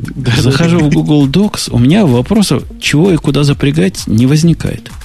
Здесь я он прямо для меня какой-то удивительный. Он настолько для меня удивительный, примерно, вот с моей точки зрения, как и Microsoft Word. Слушай, э, на самом деле вот это отличие, это ответ на вопрос, почему же Google Docs не пользуется бешеной популярностью в компаниях и вообще в офисах. Это как раз оно. Потому что э, сервисы типа TeamLab или Zoho это сервисы, которые, ну, как бы имитируют во многом поведение обычного старого Word. А ты просто к Word никогда не привыкал. Понимаешь? Ну... ну да, это очень много на самом деле для человека. Если ты уже привык что-то делать, это для тебя быстро, удобно, а Google Docs это, конечно, выглядит совсем по-другому и как-то не знаешь, за что браться, если привык уже к чему-то. Ну, какая красота. У них даже у них полная э, имитация интерфейса, потому что, во-первых, работает все быстро даже на моем, в общем, не самом сильном компьютере сейчас. Ну, вот, потому что у меня один из младших эров на руке, а во-вторых, э, тут даже вон правый клик отрабатывается. Совсем Ну да, конечно, конечно. Тут полное вот такое приложение в браузере. Что самое приятное, вот тут даже он ну, в общем, они совсем все отрабатывают. Не, да. ну, подожди, я даже подожди, вижу, что я вот сделал изменения да. и не сохранил на него еще. Вы говорите, я могу документ вот этот, который... Ой, я нажал Save, он сейв... О, наконец засейвил. Не быстро. Я могу как-то понятно для простого чувака проэкспортировать э, куда-то? Я что-то не вижу куда. Я хочу в, в Google Drive его положить. Можно? Дык, и ты его... Dropbox положить ты, можно? Ты точно нас не слушаешь. Вы Можно. говорили, что она умеет. Я, я Смотри, заслышал эту часть. Значит, открой personalteamlab.com. Открыл. Открой. Открыл документ, даже сделал Нет, документ закрой. Документ пока закрой. А, да. Документ пока закрой. Первый вопрос, а как закрыть документ? Не, а ну, ты где? Ты в, в, в аккаунте? Типа? Я уже открыл какой-то документ. Ладно, да, go, go, to, go to documents. да, Хорошо. видишь, да? Что дальше? Вот теперь смотри, у тебя add аккаунт есть в э, левой колонке. А, вижу, и там добавляй себе тебя. Вижу, хочешь, да. У нас точно гиковский выпуск сегодня. Вижу, вижу, вижу. Замечательно. Замечательно. Вот. Тут можно добавлять OneDrive, можно добавлять Google Drive, Dropbox, Box, пожалуйста, э, сколько угодно. Вот. Можно выбирать язык, Например, ты хочешь, чтобы у тебя интерфейс был на французском, ты все равно не разбираешься в интерфейсах текстовых редакций. Я только на бейсике умею разговаривать, точно, ты прав. Не, ну, в общем, я понял. То, что его можно коннектить к внешним силам, это уже хорошо. Это уже радует. То есть, если, если вдруг так мои документы на месте останутся, прелестно. И документ, который я вот этот docx создам, он, видимо, более-менее адекватно откроется и в моем Pages, да? Да, да. А ты знаешь, docx и вообще, ну, все вот эти офисные форматы, которые заканчиваются на X, они, в принципе, нормальные. В смысле, что это такой, ну, условно нормальный XML формат. Ну, там, там ничего супер проприетарного, по-моему, нету. По-моему, как раз с ними у всех сторонних редакторов. Вот единственное, что хотелось бы, конечно, сравнить с Pages и так далее, а насколько они... Э, ну, вот что лучше, вот э, подобные онлайновые редакторы, и там Тим Лабовский в частности, или Pages, потому что все-таки... Э, с какой точки зрения? С точки зрения адекватности С точки зрения посмотреть, думаю, сохранить и отправить кому-нибудь еще. одинаковые. Я думаю, примерно одинаковые. Вот как раз в отношении DocX и всяких таких форматов там есть спецификация, которой все плюс-минус следуют. Так что там особенных проблем нет. Я, я такой вывод для себя сделал. Для меня эта штука слишком сложная. Несомненно. Слишком много кнопочек ну, в тулбаре. сиди на своей Java. Поэтому я буду, буду дальше мучиться Google Docs. Но вот своему начальнику, который совершенно офисами разными страдает, я пошлю. Может, ему понравится. Пошли, пошли. На самом деле приятно, что у них и презентации нормальные. Ну, в смысле, нормальные, насколько могут быть нормальные в PTX. А, и, ну, это, конечно, просто не Keynote, это совсем другого уровня редактор. И таблички нормальные. То есть я, собственно, TeamLab в основном как раз пользуюсь как заменой для Excel. Ну, ну да, вот меня это и заинтересовало на самом деле. Ну, хорошо. Я, я вообще не очень понимаю, как вот такие компании собираются выживать, и как такие продукты собираются выживать. Ладно, на фоне бедных, но гордых Google Docs, которые вот для меня, видимо, или на фоне разухабистых iCloud версий Pages, которые для нормальных людей.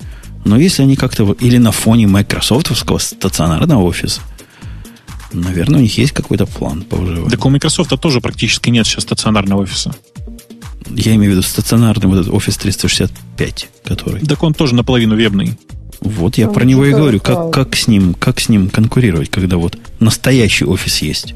Так с ним, Все... может, ценой можно конкурировать? Конечно. Самая простая конкуренция ценой. Мы, мы разве в прошлом подкасте не говорили, что конкуренция ценой чревата боком? Ну, конечно Нет, же, да. Но конкуренция на уменьшение цены э, чревата Богом. Ну, а, они, они, будут увеличивать, они будут увеличивать цены. Слушайте, да, на самом деле можно придумать массу фич, которые сейчас, которых сейчас нет в офисных редакторах для того, чтобы бороться с конкуренцией. Мне вот очень нравится важный комментарий, мне его два раза написали, я должен сказать. Там нет скрепки. Скрепыша да? Ну да, скрепыша, который стучится в твой дисплей с обратной стороны и подсказывает тебе, что собачка. делать. А собачка. О, как собачка. Же она? Прекрасно, да. Мне больше всего там нравился мудрец в этот, в смысле, как он, визард, который был, в смысле, колдун, который там был. Помните? Мы перевалили на второй а, час, да. и позвольте что-нибудь полезное. Нет, это было полезно, видимо, любителям Word. Давайте еще что-нибудь полезное настоящим гикам расскажем. У меня есть наводка – Хочу сдалека подойти. Бобук, ты Я. ведь знаешь, что такое гид? Ну, такое. Ну, слыхал, да? Гид такая да, хрень. Да. Ты понимаешь, что рядом со словом гид, это я издалека подхожу. Следует слово бренчи. Следует у тебя вот в мозгу. Они друг за другом выстроены в цепочку. Гид, бренч. Simple branch. Бренч. И третье слово после бренча какое, Бобук? Я отвлекся, прости как это? Простите, я не подготовился. Третье слово будет Checkout. Merge, а, правильно? Да, правильно, правильно. Как только ты заходишь на территорию мерджей, ты попадаешь в специальный вот этот самый ад, который задуман для программистов. Он, это какой-то особый такой девятый круг ада, даже не восьмой, девятый. Когда тебе надо мерджить кон- документы, которые имеют конфликты. То есть файлы, чего-нибудь, в котором есть конфликты. К сожалению, такое бывает. К сожалению, Слушай, такое бывает часто. А скажи мне, вот как это, положа руку на сердце, а в чем, собственно говоря, ад-то? Ад во всем. В том, что, в том, что современные сделали. средства, которые умеют мерджить, они тупые заразы. Они вообще не понимают, чего ты мержишь. Им не важно, что войну и мир смержить вместе с Анной Карениной, либо два куска джавовского кода. Понимаешь? А самые хитрые из них говорят, мы такие умные, мы можем мержить не только тексты, но еще картинки. Таким же примерно методом, как они тексты мержат. И получается портрет некоего Алексея Льва Толстого, да? Во. И от этого вопрос у меня к тебе, дорогой Бобук, такой. Ты ведь в ОС-10 живешь, да? В ОС-10. В ОС-10 есть какое-то количество программ для вот этого самого мерджа. Ты чем пользуешься? Ты знаешь, я пользуюсь руками. В смысле, у меня есть в Emacs Div 3, я пользуюсь им. То есть у тебя Div 3 в Emacs. Кстати, вы знали, дорогие мои, что в MC есть Div? MC Div называется. Ага. Ты знал, да? Я, я недавно для себя открыл, прям удивился, до чего MC, оказывается, разухабистая фиговина. Все, что только MC не знает, это для старперов. Ксюша, а ты чем пользуешься для дифа? Файл, файл мерджем, вот этим позорным эпловским? Нет, я тоже э, просто патчем, дифом и в консоли. То есть глазками, глазками. Глаз. Вот это, глазки вытекают, слезы, слезки капают. Ну, просто все... Я, я не видела чего-то достаточно удобного. То есть везде в итоге получается, что все равно ты хочешь эти строчечки прям сам удалять, потому что все, что с гуем связано, оно какое-то такое тупое и не... То есть оно тебе не позволяет сделать то, что ты хочешь. И мне как-то неудобно. Ну, для OS есть по-моему, три продукта, которые можно условно назвать достойными, которые помогают вам мерчить. Что кроме Араксиса еще бывает достойно? Есть Араксис, который, по-моему, это как... Ты BMW, да, Бобук, любишь? Да, конечно. Это как BMW мира, мира мерджей. То есть и стоит каких-то странных денег больших, и, и работает хорошо, пока работает. В общем, прекрасная штука, но дорогая. Кроме того, есть калейдоскоп. Это еще одна программа, которая заявила, когда она вышла пару лет назад про себя, что мы вот новое слово в мерджи. Они такие... Ты их пробовал, нет, калейдоскоп, Бабук? Да, конечно. У меня впечатление, что у них а? такой очень... Э, как это вот это... Э, opinion, который, знаешь, у них есть такое мнение. И они это мнение жестко тебе навязывают. То есть они смысле, но... очень такие ну, настроенные на реализацию своей идеи но настолько настроены, что там ни цветов поменять, ни способов поменять. Вот как, как сделано, так тебе и правильно. Ну и что в этом плохого? Ничего в этом плохого нет, кроме того, что их концепция не развивается, и калейдоскоп, похоже, мертв, чем жив, и работает он медленно, с, даже с, с кодом. Если есть большие файлы кода, даже с ними он работает как-то странно медленно, необъяснимо. Ну, возможно, это баг какой-то, но нет апдейтов, поэтому... Ну, в общем, пациент скорее мертв, чем жив. Они, по-моему, просто вторую версию выпустили, и поэтому перестали апдейтить ту первую. Да, вот то есть я, я как шланг за первую заплатил, они да, вторую да, выпустили? Да, да, они выпустили вторую, но также, так как в Mac App Store нет апдейтов, а им надо как-то денежки за это получать, то они ну, вот... На вид они вот та же, что и у меня есть. Я не знаю, может, может у меня уже вторая. Но даже вот эта версия, что есть у меня, которая выглядит так же, как у них на сайте, не обновляется уже бог знает сколько времени. Есть еще некий Delta Walker. Walker такой, знаешь, который что Walk это? делает. Это тоже такая разухабистая программа, которая умеет трехсторонний мерч делать и все дела, но тоже на вид скорее мертва, чем жива. А что значит трехсторонний? Ну, как? Ну, как? Трехсторонний мерч. Ну, Бобук, три, три трех, трехпутевый диф только что упомянул. А, Это как раз то же самое. Ага. Ну, нет. Короче, кроме Араксиса, Гуев нормальных, которые взять в руки без страха можно, нет. Араксис дорогой и тупой. Тупой в том смысле, что не понимает ни контекста, ничего не понимает. Он умеет делать generic div. Умеет это делать, прямо скажем, хорошо, лучше, чем прочие другие, но э, э, на рынке явно дыра. И в эту дыру пытается наш герой Semantic Merch проскользнуть. Ты смотрел уже на этот продукт? Ну, вообще он выглядит чудовищно более чем полностью. А в чем прикол тогда? Ну, интересно. Идея интересная. Идея в том, что вот эта штука понимает контекст. Ну, вот как и IntelliJ IDEA понимает контекст, к сожалению, понимание контекста почему-то на дифы не распространяется у IntelliJ IDEA. Она такая же тупая, как все остальные. Вот эта штука, как IntelliJ IDEA, только для дифов.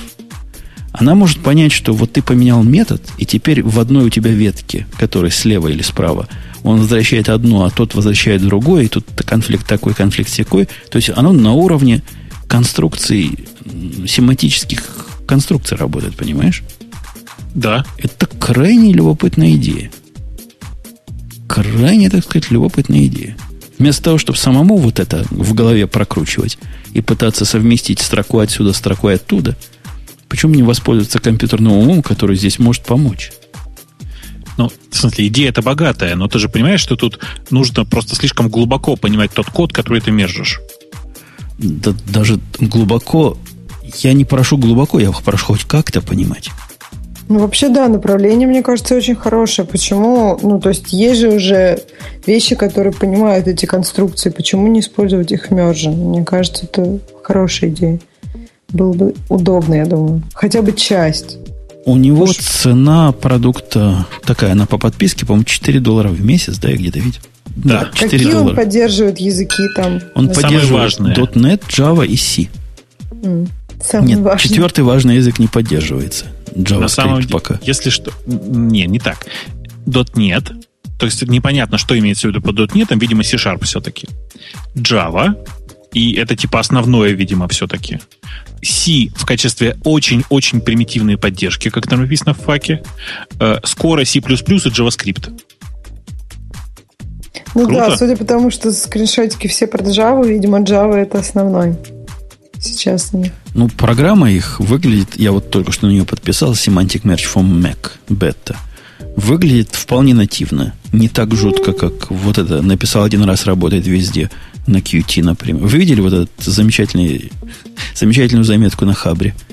Почему мы все должны все бросить и начинать писать на Qt? Нет, почему? Ну, там было шикарно. Потому что Qt это наше все. Краткий ответ. А, это хорошо, да. Потому что один раз написал, оно все. Я обнаружил у себя одну программу на Qt, и, и, и я вот пытался понять, как, что же, есть ли у меня что-нибудь на маке на Qt. И есть. вспомнил, что есть одна такая страшная, как вся моя жизнь, программа, называется RoboMongo. Теперь да. я понимаю, чего она такая страшная. Это она же написана один раз, и работает вот так страшно везде. Ну, на самом деле, это все не так уж однозначно. Можно написать на пяти так, чтобы выглядело нормально. Как можно написать? У них там лейер между тобой и, и устройством назначения, который делает все похоже, так более или менее нативно – ну вот как оно получается, мы видим на примере этого ну, робомозга. Параллел с десктоп, ты бы когда-нибудь сказал, что там есть QT, который ну, ты видел да. на Маке? Ну, он настолько чудовищно выглядит под всем, ну, то есть настолько не, не, не так, как все остальное, что даже не задумываешься, на чем он написан. Да нет, ну вот я говорю, если про параллел с десктоп, там трудно сказать, что там что-то очень неспецифичное Маку, там много ну, то есть он выглядит достаточно по-маковски. Да не. Да разве? Может, я давно Слушай, не видел. Он выглядит как параллельс. Десктоп. Окей. Глубокая аналогия, да, сейчас была? Да, да, да. Да, Бобук, что слушаешь? Что ты хотел сказать? А зачем ты пользуешь Робомонго, скажи? Для, чтобы что? У меня, у меня есть... Э, знаешь, Монго что такое, да? Ну, вообще, в принципе, так-то я догадываюсь, да, ну. А знаешь, что такое ленивые разработчики, да? Да. И, и вот представь себе, как ленивый разработчик реализует э, таблицу или базу данных или коллекцию пользователей. Он ее реализует каким-то образом, в Монге есть документы. Но понятно, что руки сделать UI, чтобы вот этих пользователей править, ты никогда не, не донесешь. Никогда времени на это не будет. Так и у меня. У меня есть юзеры. И есть начальник, который время от времени говорит, опаньки, мы тут некую Дебору Деброй назвали, нельзя ли поменять? Или там номер телефона чувака написали, такое, у него поменялся. Нельзя ли... Меня так заколебало, что я его научил робомонге. Но чтобы Просто... отвечать на его вопросы, а как, как туда, куда нажимать, у меня стоит тоже такая. Слушай, а ты скажи, а у, у него Windows, что ли? Не, Mac у него, как у меня. А что ты тогда не Mongo Hub? Так Mongo Hub, по-моему, еще жучее. Да, да все наоборот, ты что? Сейчас тебе дам ссылку на правильный форк Многохаба. Просто, ну, старый-то этот самый развалился. Сейчас я как-нибудь, сейчас, сейчас я вот так, вот так, раз, раз, раз, вот на Ксепол, посмотри. И в большой чатик тоже. Пошел брать. Вот. Ну, послед... тот, что у меня стоит, он какой-то совсем убогенький. Я думаю, что ты ставил из какого-то очень древнего бранча, из э, оригинального, который прям совсем страшный, это правда. А этот прям ничего, в смысле а, такой... Это что, самому строить надо, что ли? Нет, нет, там есть ссылка. По... Дойди до раздела Installation. Ага, понятно. То есть он вполне такой, вполне живой, вполне работает. То есть я прям, прям okay. посмотри, гораздо okay. лучше. Okay. Much better, much better. Окей. Okay. Understood. О, смотри, научился. Да. А, да. Так вот, о, чем мы вообще, как мы вообще попали в эту тему? А, Semantic Merge. Сем, Все, ты, да. ты считаешь, что Semantic Merge это отстой, или тебе просто мержить не надо? Ты знаешь, мне просто не нужно мержить на Java, а мои языки, оно, как ты понимаешь, не поддерживает, даже не собирается. Какие твои? Python и JavaScript? Ну да. Ну, разве на них что-то пишут такое, что чего надо мержить? Это я, ну, я в, принципе, в порядке издевательства. В принципе, это да, в принципе, да. В принципе, пишут. Я, например, периодически. Ну, так, так, ну, так Ты не поверишь, я еще периодически так, так пишу, в смысле, так программирую, в смысле, у меня такой, как бы, у меня такой стиль использования э, гита, ну, или там любого другого, другого средства для управления source control, что мне самому себя приходится мержить, даже если я один разрабатываю ты хакаешь правой рукой, а левой не знает при этом, что делает правой. Да нет, ну типа тут какой-нибудь ход-фикс выкатить, а тут медленно разрабатывать какую-нибудь новую фичечку. Понимаешь? А, а потом все это замержить. Ну, понял, бренчи, да, не зря я бренчи упомянул. Ясненько. Да. Короче, народы, смотрим внимательно этот э, Semantic Merge. Если кому понравится, опишитесь. Отпишитесь в комментариях. Может, мы пойдем внимать, внимательнее еще и для себя его. Внимательнее. Еще более внимательно и будем еще более лучше одеваться. Что у нас хорошего есть? У нас из хорошего есть вот эта вторая потрясшая всех тема. Или ты хочешь что-то... Давай, Бобук, я, что я, что я да я да я, давай ты, Бобук, давай ты да ты. А что я-то вообще? А что а ты? Чё? А что ты? Я-то сразу я-то, а они-то... Нет уж вы-то. Ксюшенька, Заинька, что на тебя смотрит? А, я, это, это я использую основной ваш Грей приемчик, делегирование. Бездельники это любят. Делегировал, Бог, делегировал. Грей на меня смотрит, пусть он выбирает. Я на тебя смотрю. Я даже не знаю, куда вы здесь чтобы Все темы на вид одинаковые, пусть тыкнет пальчик. Ладно, давай тогда вот, Бобук, такую тему. Флейм образующая. Почему фреймворки сводят меня с ума? Спрашивает Подожди, автор. А а я думал, что самая интересная для тебя тема про Кассандру, нет? А, почему для меня она должна быть интересна? Она для не меня знаю. так же, как и для тебя интересна. Мы в противоположном ну, лагере находимся с Кассандрой. Не, не, ну, ну, давай про фреймворки поговорим. Фигня война. Фреймворки. Главное же маневры. Да. Вопрос такой, Ксюша, к тебе сначала. Любишь ли ты фреймворки так же сильно, как их любит Грей? Просто мне кажется, если это про Java, небось, то у вас там слишком много фреймворков. Я а, ну это, кстати, не очень про Java. Ну, ну, это просто... Java нервно курит в стороне, когда про JavaScript фреймворки разговор mm. идет.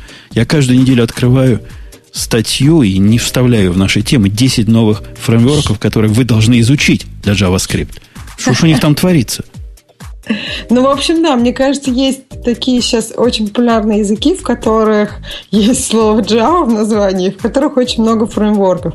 И получается, что ты уже не программируешь, а просто из каких-то кирпичиков, ну, там, что-то собираешь, и ну, как бы это уже как-то странно, наверное. То есть Если ты хочешь говорить... каждый раз создавать свой не собственный хочу велосипед. велосипед. Нет, не хочу велосипед. Но если э, когда ты берешь фреймворк и вроде как тебе нужно оттуда что-то полезное, а потом ты из этого фреймворка там сделал какую-то хрень с ушами, глазами, я не знаю, ртом, еще каким-то там 40 ногами, а это вообще не планировалось быть сороконожкой. Мне кажется, это не очень хорошая идея. Ну, то есть все зависит от технологий, которым вы занимаетесь. Если говорить про разработку под iPhone, ну, там как бы принципе, там тоже, там есть системные фреймворки, которые все используют, от этого никуда, а все остальное уже по желанию, и там тоже есть где разгуляться, да, можно. Ты, я не понял, ты за коммунистов или против белых? Я считаю, что фреймворки это полезно, а но Ленин не надо. За кого был? Но не надо, нужно использовать их по назначению а не всегда на каждый чип притаскивать какую-то большую хрень в проект, где ты не понимаешь, как она работает. Так. С этого места. Вот это, вот это любимый довод разных узеров. Прости уж, Ксюша. Окей. Okay. О том, и, и, и вот этот автор статьи тоже вот этот, э, этот же самый довод приводит. У него один из основополагающих. Не используйте фреймворк, если вы досконально не разбираетесь, как он работает внутри. Ну, например... Много это... ли ты фреймворков твоих любимых Foundation Apple понимаешь, как они работают внутри? Я тебе объясню разный момент. Например, если какой-нибудь там security проблема в Apple фреймворке, это ну, касается всех. Это, конечно, плохо. Это, но это немножко другой момент. Ты, например, там не можешь использовать другие. А если проблема в фреймворке, который ты притащил сам, и в нем security дыра, то это, ну, это твоя проблема. То есть мне кажется, что тут дело о том, что ты пишешь. Если ты пишешь какое-то ну, очень важное, чувствительное к пользовательским данным приложение, например, банковское, то нужно ну, по максимуму понимать все, что ты используешь. И все, что ты пишешь, проверять этот код. Если, я не знаю, ты какой-то там ну, какую-нибудь не знаю, что может быть самое простое. Просмотрщик картинок, где ты не хранишь эти картинки, а просто отображаешь, например, то можно, да, взять какой-нибудь чужой фреймворк для того, чтобы рамочку отображать. И как бы, может, это и не биг дел. Да-да-да, автор тоже на это дело косит сильно, говорит, все шланги вокруг бутстрапами нет, чтобы как, как правильно написать э, CSS, причем такой надо же будет CSS написать, который для разных браузеров правильно это сделает – Страшное дело. Бобук, ну скажи ты, вот ты, ты скажи, ты питон любишь, правильно? Слушай, Почему ты на питоне используешь фласк или что ты используешь на фласке, вместо того, чтобы ну, HTTP сервер правоверный? В смысле, нет, на, на питоне я использую все подряд. Фласк это как раз э, решение для того, чтобы быстро что-то нафигакать на коленке. Давай аккуратно а скажу. когда не на коленке, ты пишешь и реализуешь сам себе HTTP сервер, геты, посты, А зачем? Там же есть штатная библиотека для этого. Смысле, для того, чтобы реализовать VSGI, который э, взаимодействует с твоим HTTP сервером, э, большого ума не надо, в смысле, там все уже для этого, все, все внутри написано. Есть, готовый, есть готовая библиотека, которая поставляется вместе с питоном. И это не фреймворк. Ну, в смысле, это именно библиотека. Flask это именно фреймворк, такой микрофреймворк. Но на самом деле у меня э, претензий к фреймворкам по большому счету нет, кроме критических ситуаций, которые сейчас происходят в последнее время с разработчиками на JavaScript. Потому что в тот момент, когда я искренне увидел настоящего человека, живого человека, который серьезно спрашивал, как на jQuery сравниваются строки,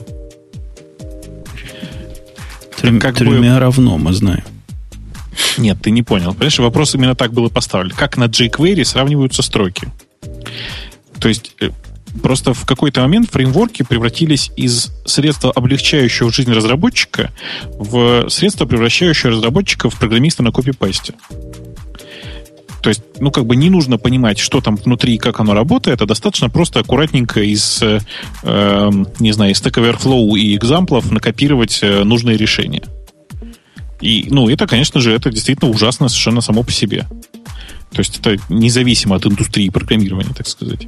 А если посмотреть на индустрию программирования, то там без фреймворков просто никуда, потому что а, основное их предназначение, предназначение это вовсе не облегчение жизни разработчика. Это облегчение жизни команды.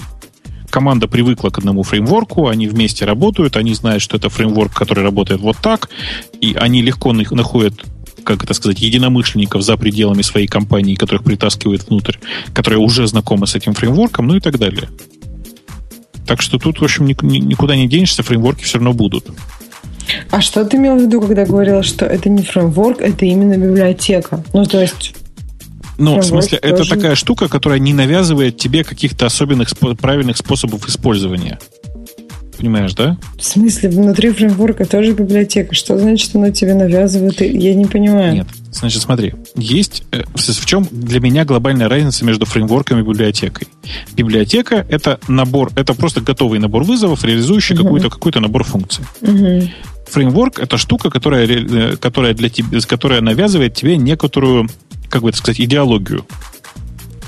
Как это происходит, например, с фласком. Типа, вот сюда вот кладите урлы.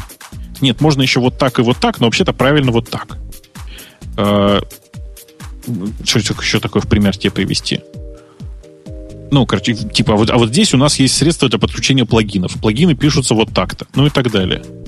То есть э, фреймворк это не набор кода, это набор правил. То есть там код тоже есть, но правила в данном случае важнее. То есть вот по такой концепции и какой-нибудь, прости господи, Maven для тебя тоже фреймворк? Эм, ну, в смысле, это микро, это маленький фреймворк. Да. Окей. То есть то, у чего есть мнение, это мнение, это как раз вот мнение и концепция, это то, что отличает фреймворк для, от библиотеки. Ну, в моей голове так, понимаешь? Но у меня голова что, что штука такая. Мне кажется, эта граница сильно размытая, и это вопрос даже не терминологии, а привычки, что называть фреймворком, что библиотекой.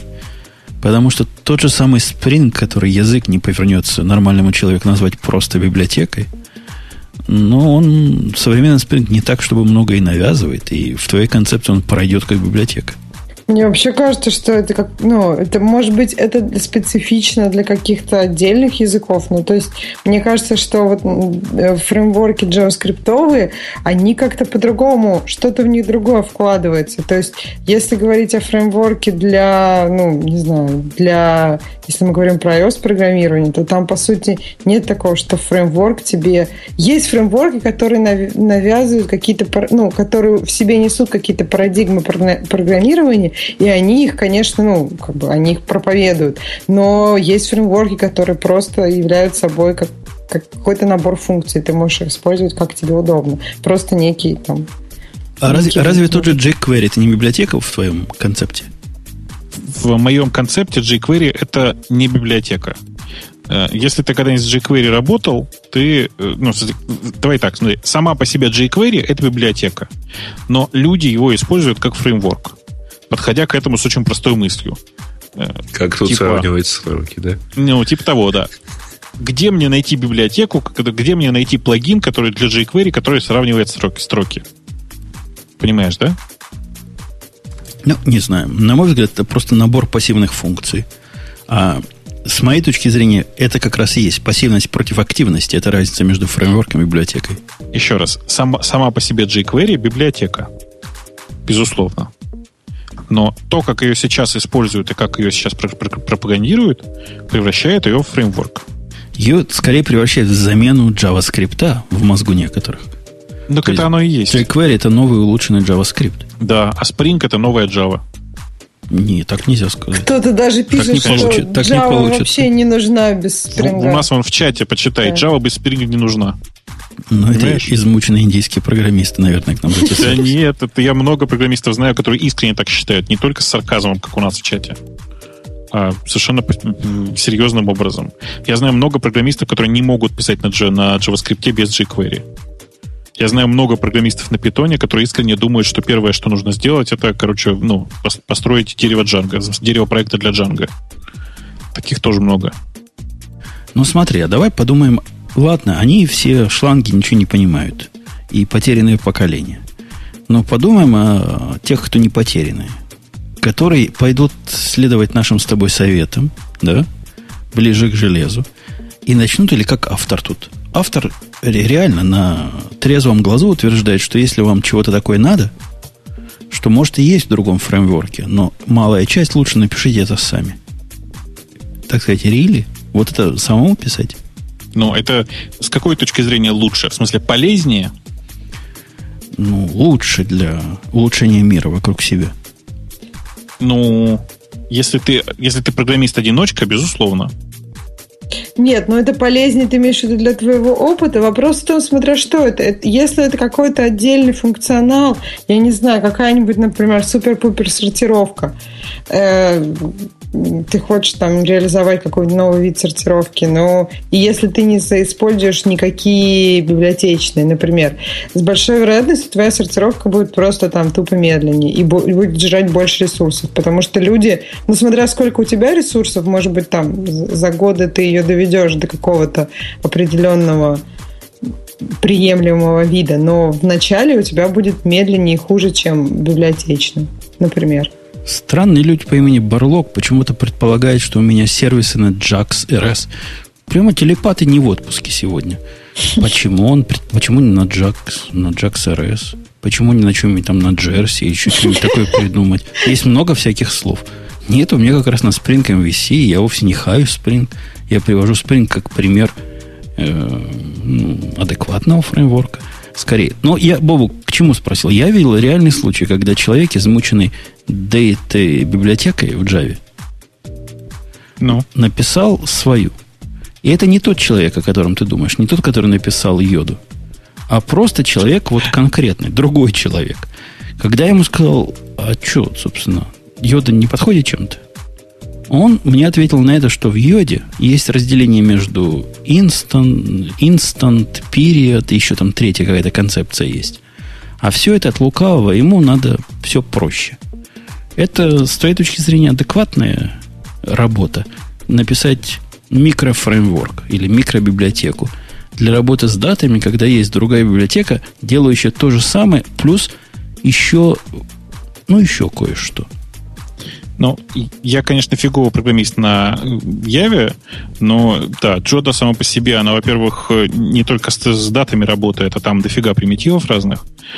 А, и когда человек решает, что он все сейчас напишет по-быстрому сам, ну, наверное, он как бы преследует какую-то цель. Скорее всего, он решает, что так будет лучше, потому что он лучше знает, чем, чем какие-то йодописатели. Да, это да? не цель, это синдром написан не у нас. Ну да. Ну, ну нравится от человеку. Такого так. синдрома надо лечиться. Слушай, если вы, если вы ему разрешаете так делать, я не вижу причины, почему бы ему так не делать. Ну, разрешали, потому что меня не было. Теперь я его научил. Настучал по рукам? Настучал по рукам, голову оторвал. Я подозреваю, он просто не признается, что он просто не знал, что есть Джода Тайм. Навыки ну, гугления не у всех. Нет, ну есть такие люди, у которых действительно синдром не использовать чужой, не использовать чужой код никогда и ни в каком виде. Типа, я вижу все проблемы там своего кода, я программирую очень давно, я вижу все, ну там, то есть знаю, как бывает, у них явно баги, давайте напишем свое. Ну, то есть есть такие люди, то есть и те, они знают о других библиотеках, они знают, даже смотрят их код, ищут там проблемы, говорят, ха-ха-ха, вот смотрите, у них тут бага. А, и пишут свои велосипеды, ну, которые им, ну, они знают проблемы своих велосипедов. Ну, их велосипеды обычно маленькие все-таки, потому что тебе же обычно нужна какая-то часть Слушай, я, я, Жень, я, конечно, понимаю, что тебе не, не, не понравилось то, что написал Барлок. Но он сейчас просто написал в чат фразу, которая меня прямо разрывает. Причем написал он ее умышленно, именно в такой орфографии. Да, я программирую очень говно. А, прости, пожалуйста, я не могу больше. А... Вывод, вывод. У нас есть вывод. Чего мы посоветуем молодому поколению? Вывод есть Не, не программировать очень давно. Спасибо. Нет, если он понятно, что он специально так пошутил, но, блин, ну я не могу, меня, меня прямо рубит. Не, ну О. классный, классный вывод. Я думаю, надо просто взять на вооружение. Прости, Жень, да, давай возвращаемся к серьезной теме. Мы, мы все понимаем и все тут согласны, что программировать на фреймворках это, это плохо. И это убого, и поколение тупых программистов от этого вырастает. Исключительно вот то, что Барлока не умеет программировать в результате. Это, но с другой стороны, крайность, когда мы все пишем свои велосипеды, на мой взгляд, ничем не лучше.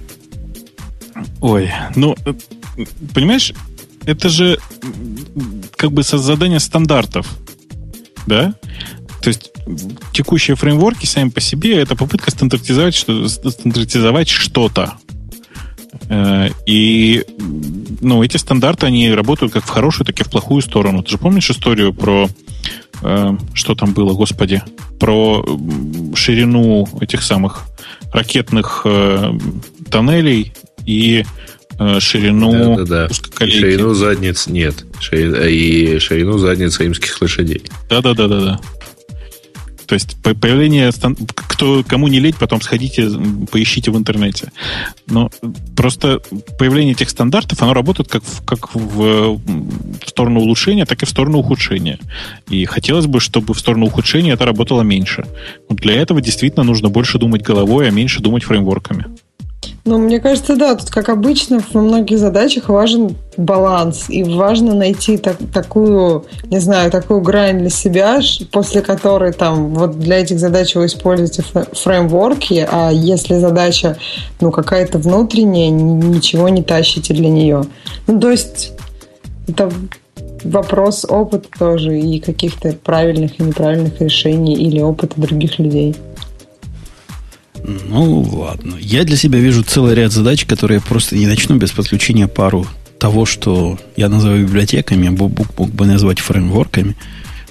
Потому что это даже странно каждый раз, даже если это своя библиотека какая-то, зачем мне это все было писать?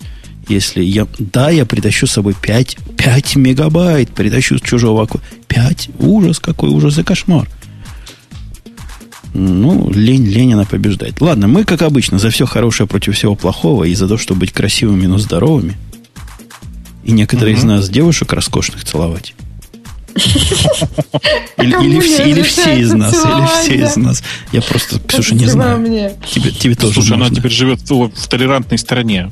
И ну, тоже можно. Вполне можно, Что я сказал? Ну, да. целовать девушек, в этом ничего нет, по-моему, постыдному любому полу. Да, конечно. Не обязательно же их как-то еще, кроме конечно. того, что ты с ним делать. Конечно. Ну, так потом, в принципе, и в этом тоже ничего предрассудительного нет.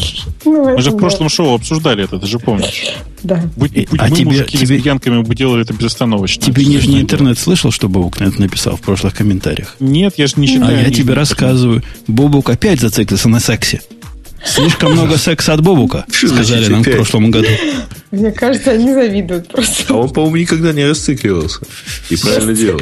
На самом деле, хорошее занятие. Они мне тоже нравится. Вот, это, кстати, это да, это это ты сейчас хорошо сказал, да. Ну что, последняя тема к теме наших слушателей пойдем. Последняя тема к темам наших слушателей. Ну, давай. Ну, я хочу спросить тебя, что на тебя смотрит из нашего шикарного списка замысловатых mm-hmm. тем? Ты знаешь, на самом деле, замысловатых ничего не интересно. Хочешь про Ngrok поговорим? Ngrok. Ну, у нас ты он вообще видел? Был. У нас он даже был здесь в темах. Что ж ты так думаешь, что я такой не Я же его в темах у тебя и нашел. А, давай, я поставил. Ну, я, я, в смысле, я им и раньше пользовался. Я, правда, пользовался еще Local Tunnel, который тоже ничего. Но, кажется, в последнее время Ngrok единственный, кто выжил, действительно. А расскажи нам поподробнее. Я уже совсем не помню, что это такое было. Ngrok это такая простая тулза командлайновая, которая позволяет твой локальный HTTP-порт пробросить наружу. Для чего это нужно? Сидишь ты на разработческой машине, фигачишь ты какой-нибудь свой интересный разработческий код, очень важный, как обычно. Вот. Но в, хочешь ты его показать кому-нибудь снаружи. Поднимать где-то инстанс еще в виртуалке, например, на DigitalOcean, э, и там, затапить там все то, что у тебя сейчас под, под горячими пальцами прямо здесь, тебе лень. Вот, собственно, для таких случаев и используется Ngrok. Когда э, ты его запускаешь, он пробрасывает локальные твои порты на удаленный сервер на ngrok.com, там с сложным префиксом, личным твоим индивидуальным. И эту ссылку ты даешь другим людям. Пока Ngrok, Ngrok запущен, он, собственно, форвардит все это дело. На самом деле таких приложений, в смысле таких сервисов было дофига. Один из самых популярных назывался Local Tunnel, он тоже, в общем, работал, и работал, мне кажется, неплохо, и можно было его установить на свой сервер, если надо. Ну, в смысле, на свою какую-нибудь виртуалочку тоже, где-то там далеко. Но на самом деле Ngrok вот для меня сейчас внезапно взял и все выиграл, так сказать. Выиграл самым, самой банальной вещью. В Ngrok с что-то с полгода назад, что ли, торжественно поддержали HTTPS. А, и теперь, собственно говоря, ты можешь спокойно пользоваться HTTPS при попытках показать собственный сервис. Это страшно удобная штука сама по себе. Эй, я ты задум, живой там? задумался о use case.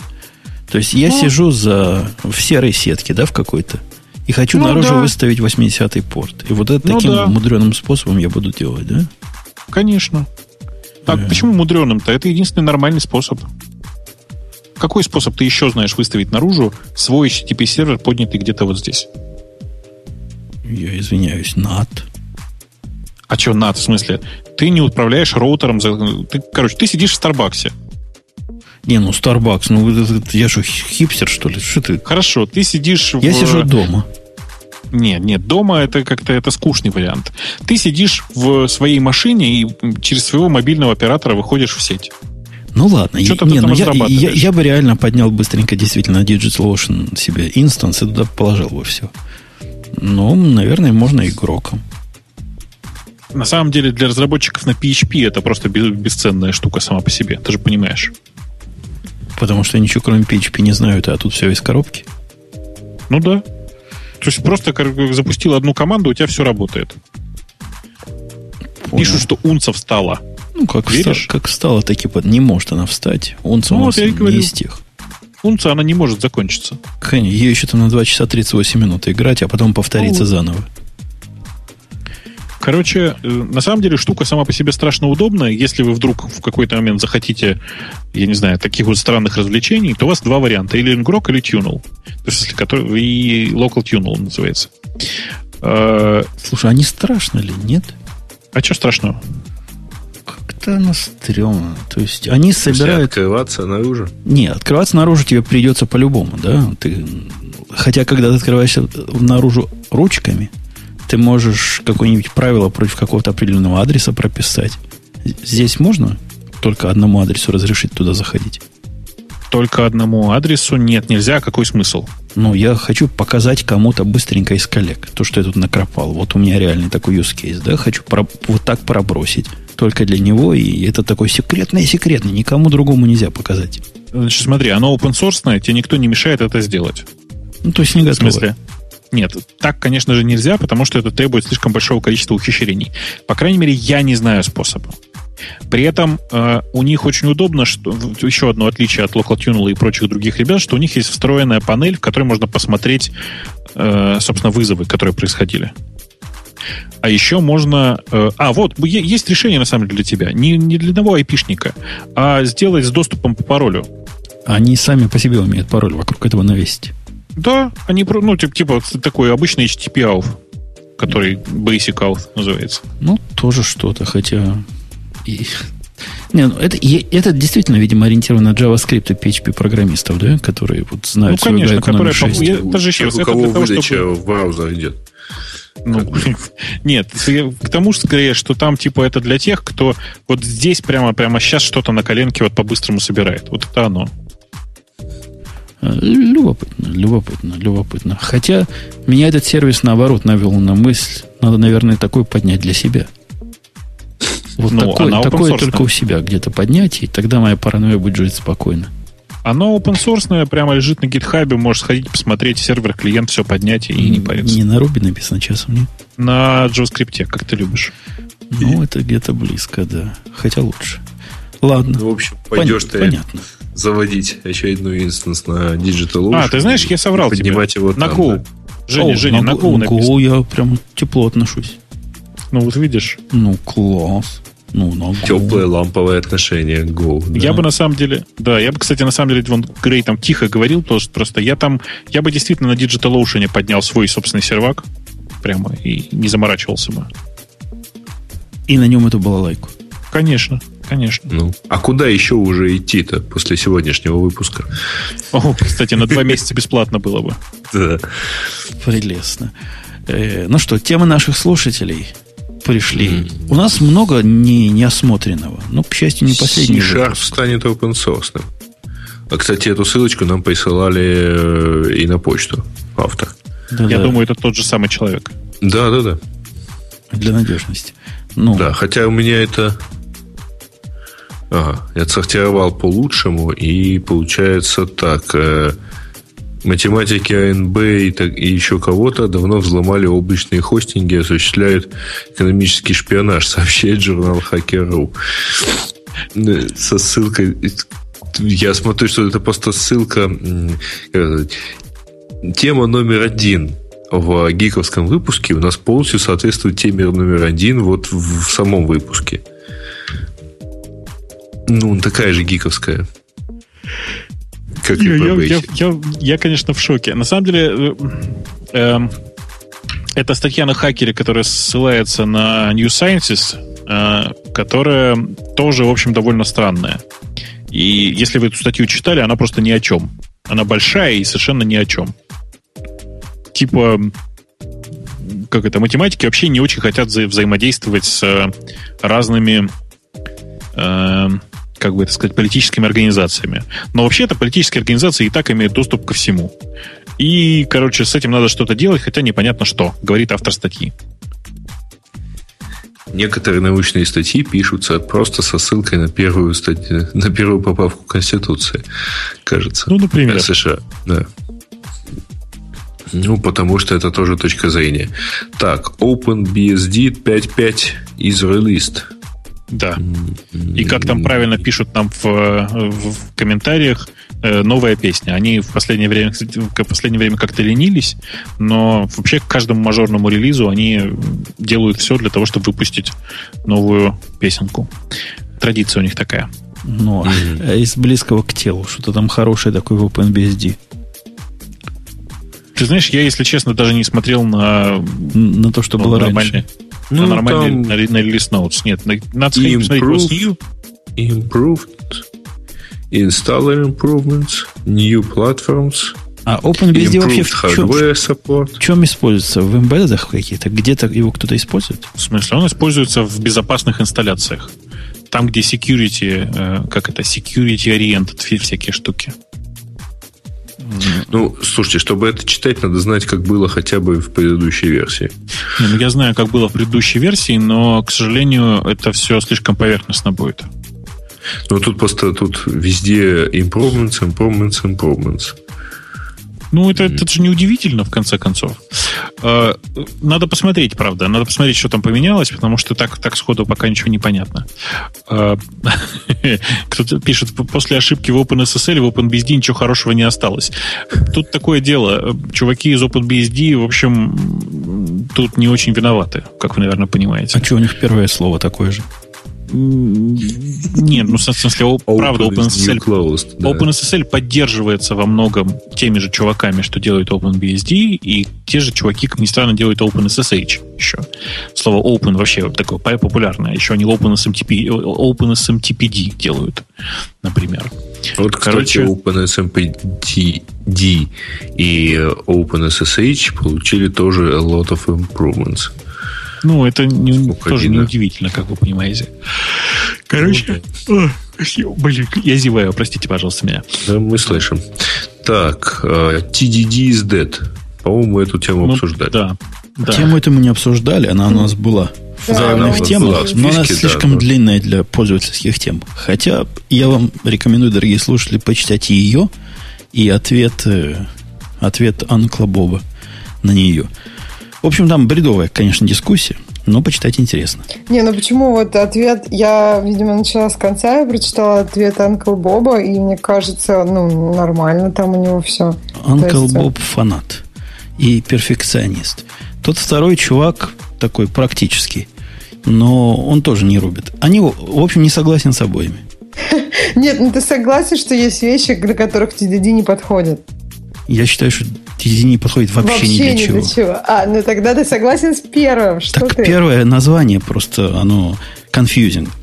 Автор а, статьи, это Дэвид, говорит не о том, что TDD dead. Это он такой наброс на вентилятор сделал. Он говорит о том, что тестирование на, на уровне юнитов и жило себя, и его, им не надо больше заморачиваться. У него в эту сторону. У него вовсе не mm. про TDD. Mm. Вот, понятно, в чем дело. То есть э, он просто решил название, чтобы оно привлекало внимание. Да, у нас есть эти две темы, но, может быть, в следующий раз, если не будет каких-то особенных тем. Да? Да. Конечно же. Просто ответ а... Анкл Боба у нас тоже, по-моему, тут есть где-то в пользовательских темах. То есть его ага. тоже заметили люди. А, да, я предлагаю в качестве завершающей темы взять вот тему, предложенную ну, неким Денисом. Должен ли современный программист знать базовые алгоритмы и структуры данных? Ну, такая... Так он же сам себе отвечает. Но он, он два предлагает ответа. два ответа, а ты выбери. Мне вот очень нравятся там комментарии дальше, потому что э, один из пользователей пишет вопрос для знатоков из серии «Должен ли современный программист уметь набирать на клавиатуре?» И отме- ответ другого остроумного комментатора. Ну да, ведь есть же Ctrl-C и Ctrl-V. Нет, э, комментатор не остроумен совершенно. Есть таблица символов и правая клавиша мыши. Ты что? Ну, правило клави... правой клавиши мыши это очень неэффективно. Это же нужно знать, что там, понимаешь, копировать. А тут просто нашел в интернете Ctrl-C, Ctrl-V и все. Нет, мне кажется, нужно... Ну, то есть я считаю, что ответ все-таки первый вариант. Но как эм, э, вот не знаю, мне кажется, тут надо как-то мотивировать людей, чтобы им это интересно было делать, и чтобы они хотели это делать. То есть не просто изучать, не понимая для чего, и думая, а может, я лучше в это время другой фреймворк буду изучать. То есть вот как... Но все равно же изучать надо. Нет, ну вот человек на JavaScript пишет, делает сайтики. И тут у него, я не знаю, там, ну, про прекрасные сортировки послушать лекции Яндекса, либо изучить другой фреймворк. Вот почему ему следует предпочесть все-таки сортировки?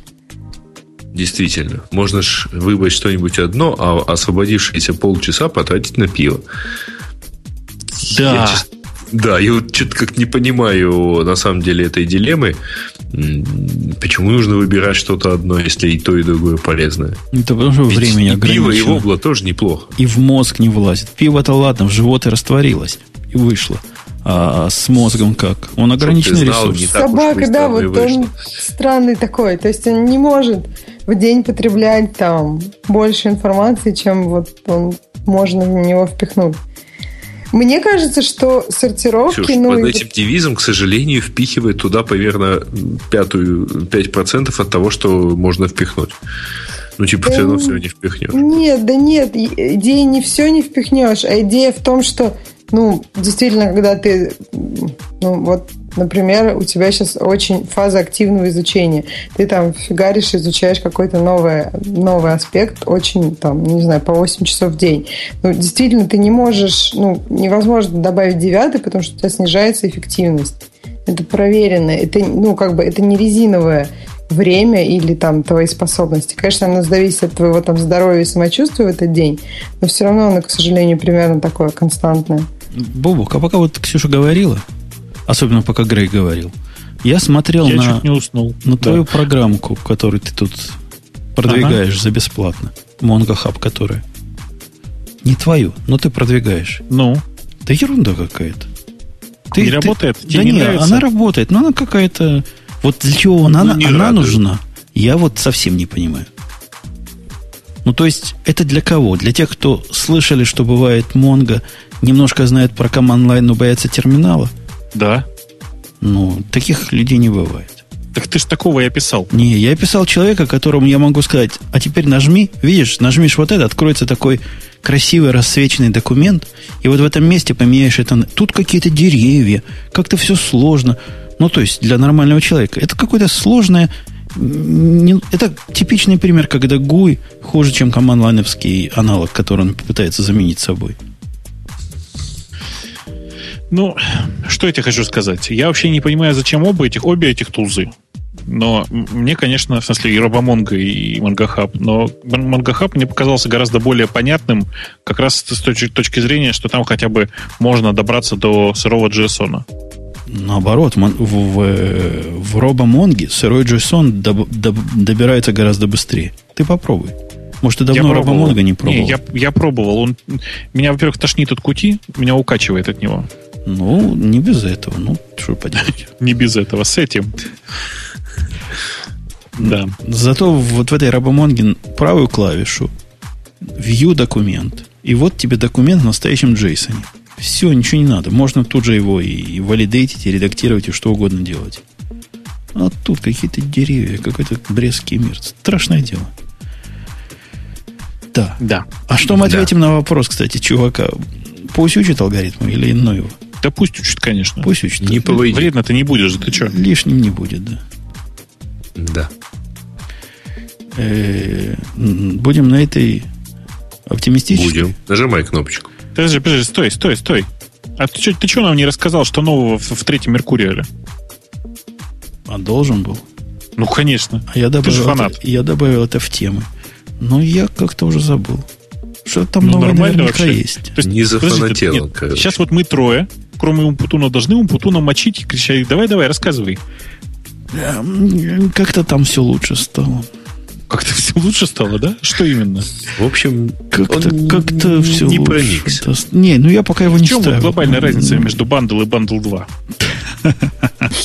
Ты, ты, ты вообще ты обидеть хочешь? Это всякий знает. Я на этот вопрос даже отвечать отказываюсь. Это ниже моего уровня квалификации. Ну хорошо, ладно. Квалификация это хорошо, да. Да, а что, Это шоу создано при поддержке Digital Ocean. Digital Ocean – провайдер доступного облачного хостинга. Всего за 55 секунд и 5 долларов в месяц вы можете создать свой облачный сервер в одном из дата-центров, расположенных в Нью-Йорке, Сан-Франциско, Амстердаме и Сингапуре, и управлять им с помощью простой, интуитивно понятной панели управления или воспользоваться пользоваться мощным API.